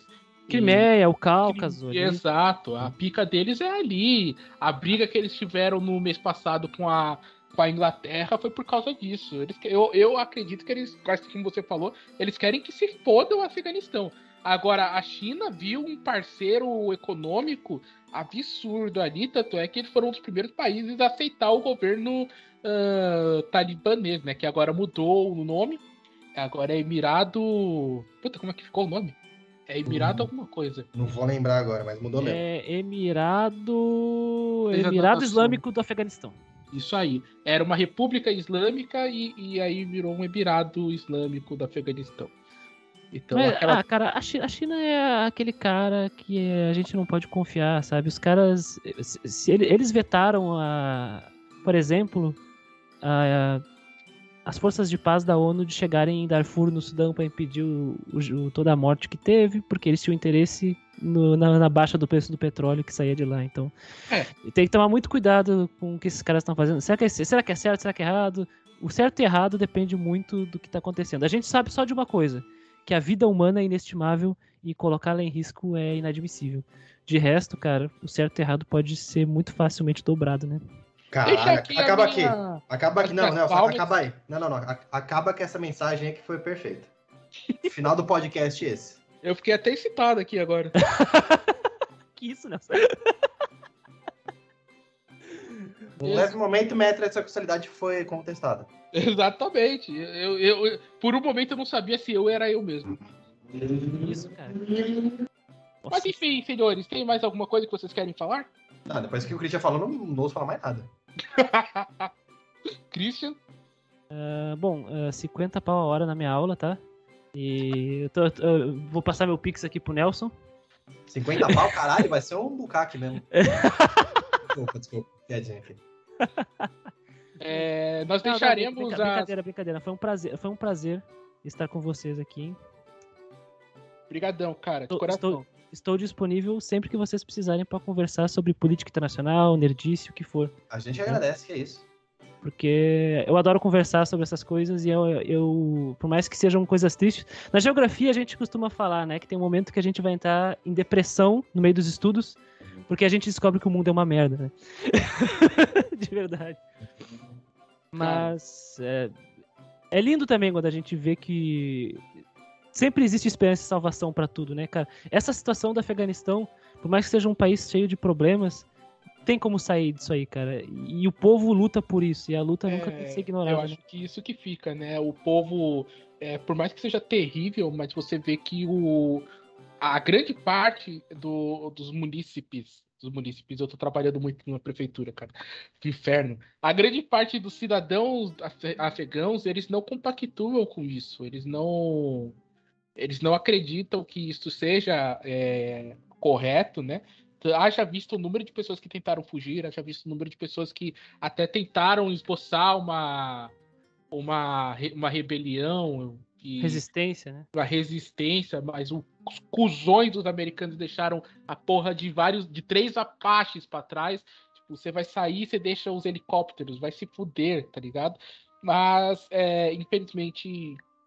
Fica a, nosso, é, a nossa torcida para que, de alguma forma, uh, as coisas melhorem por lá. Por mais que a gente saiba que Oriente Médio e os Balcãs são dois territórios que a gente vai morrer e eles vão continuar sendo locais atribulados, mas a gente torce, né? O que temos, o que nos resta. E, Iago, eu posso fazer uma nota de repúdio? Meu Deus, ainda? Vai? Você quer acabar o podcast já, você manda. Vai? Nota de repúdio. É, não, até agora me tá falando ainda. Vai, Nelson, bora.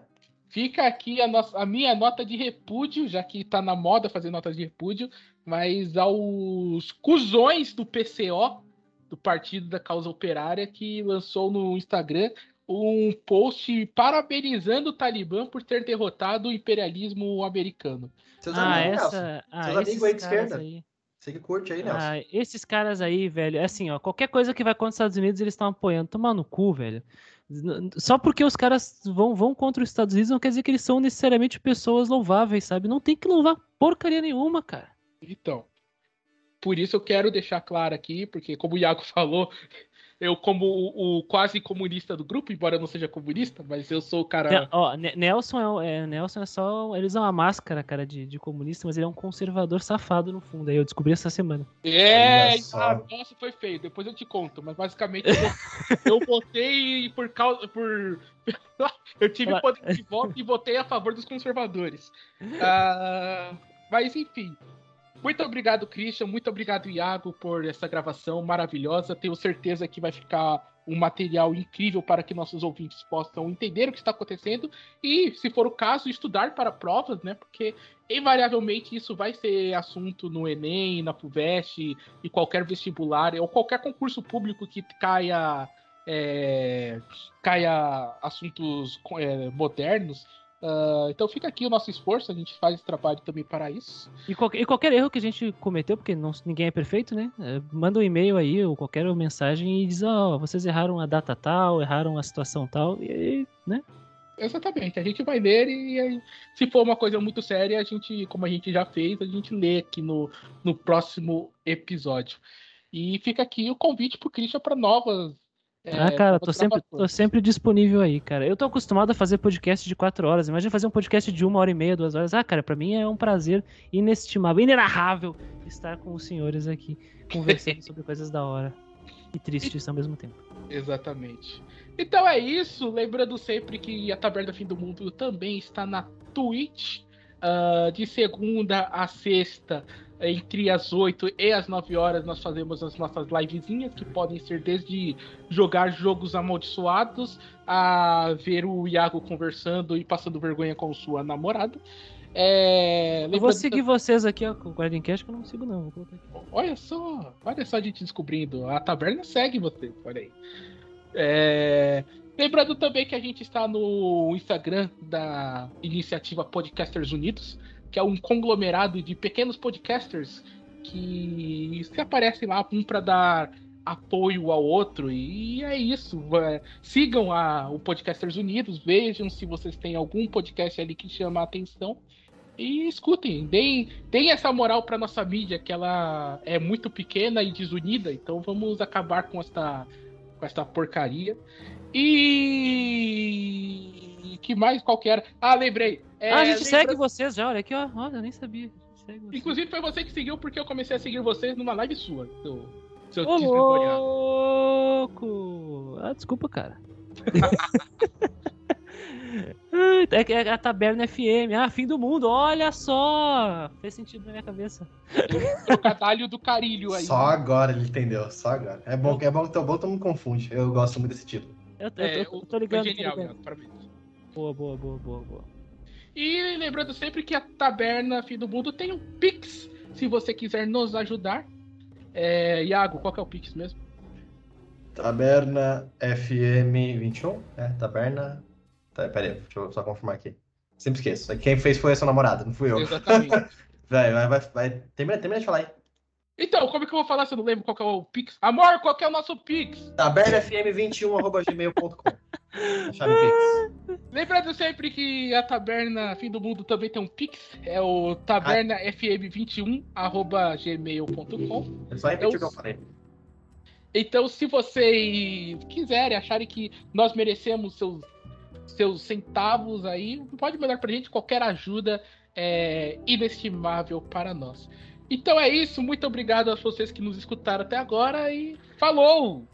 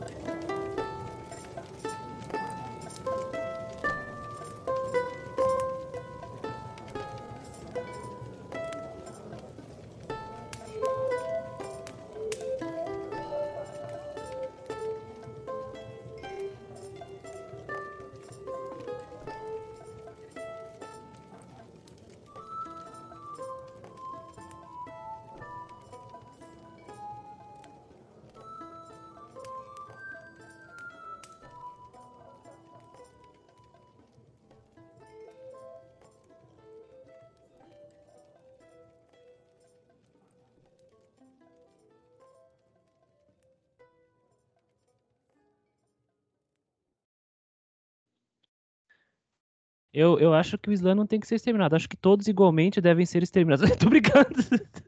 corta. Não, mas é... Corta, corta, corta. Caralho, é caralho. Aquilo. Não, deixa, deixa assim, deixa assim. Puxa nos podcasts ainda, vai ser. A gente não é contra uma religião específica. A gente é, é contra todas as religiões. Então... Ah, acho... Pode falar, pode falar. É, não, eu não sou contra a religião, não. Cada um que tem a sua religião. Só não, só não, ter, só não me enche o saco. Só que é só isso. Não me enche a porra do meu saco. Pode fazer o que você quiser na sua casa, sozinho, ali de boa. Adorar quem você quiser. Só não enche o saco. A gente tá brincando, obviamente.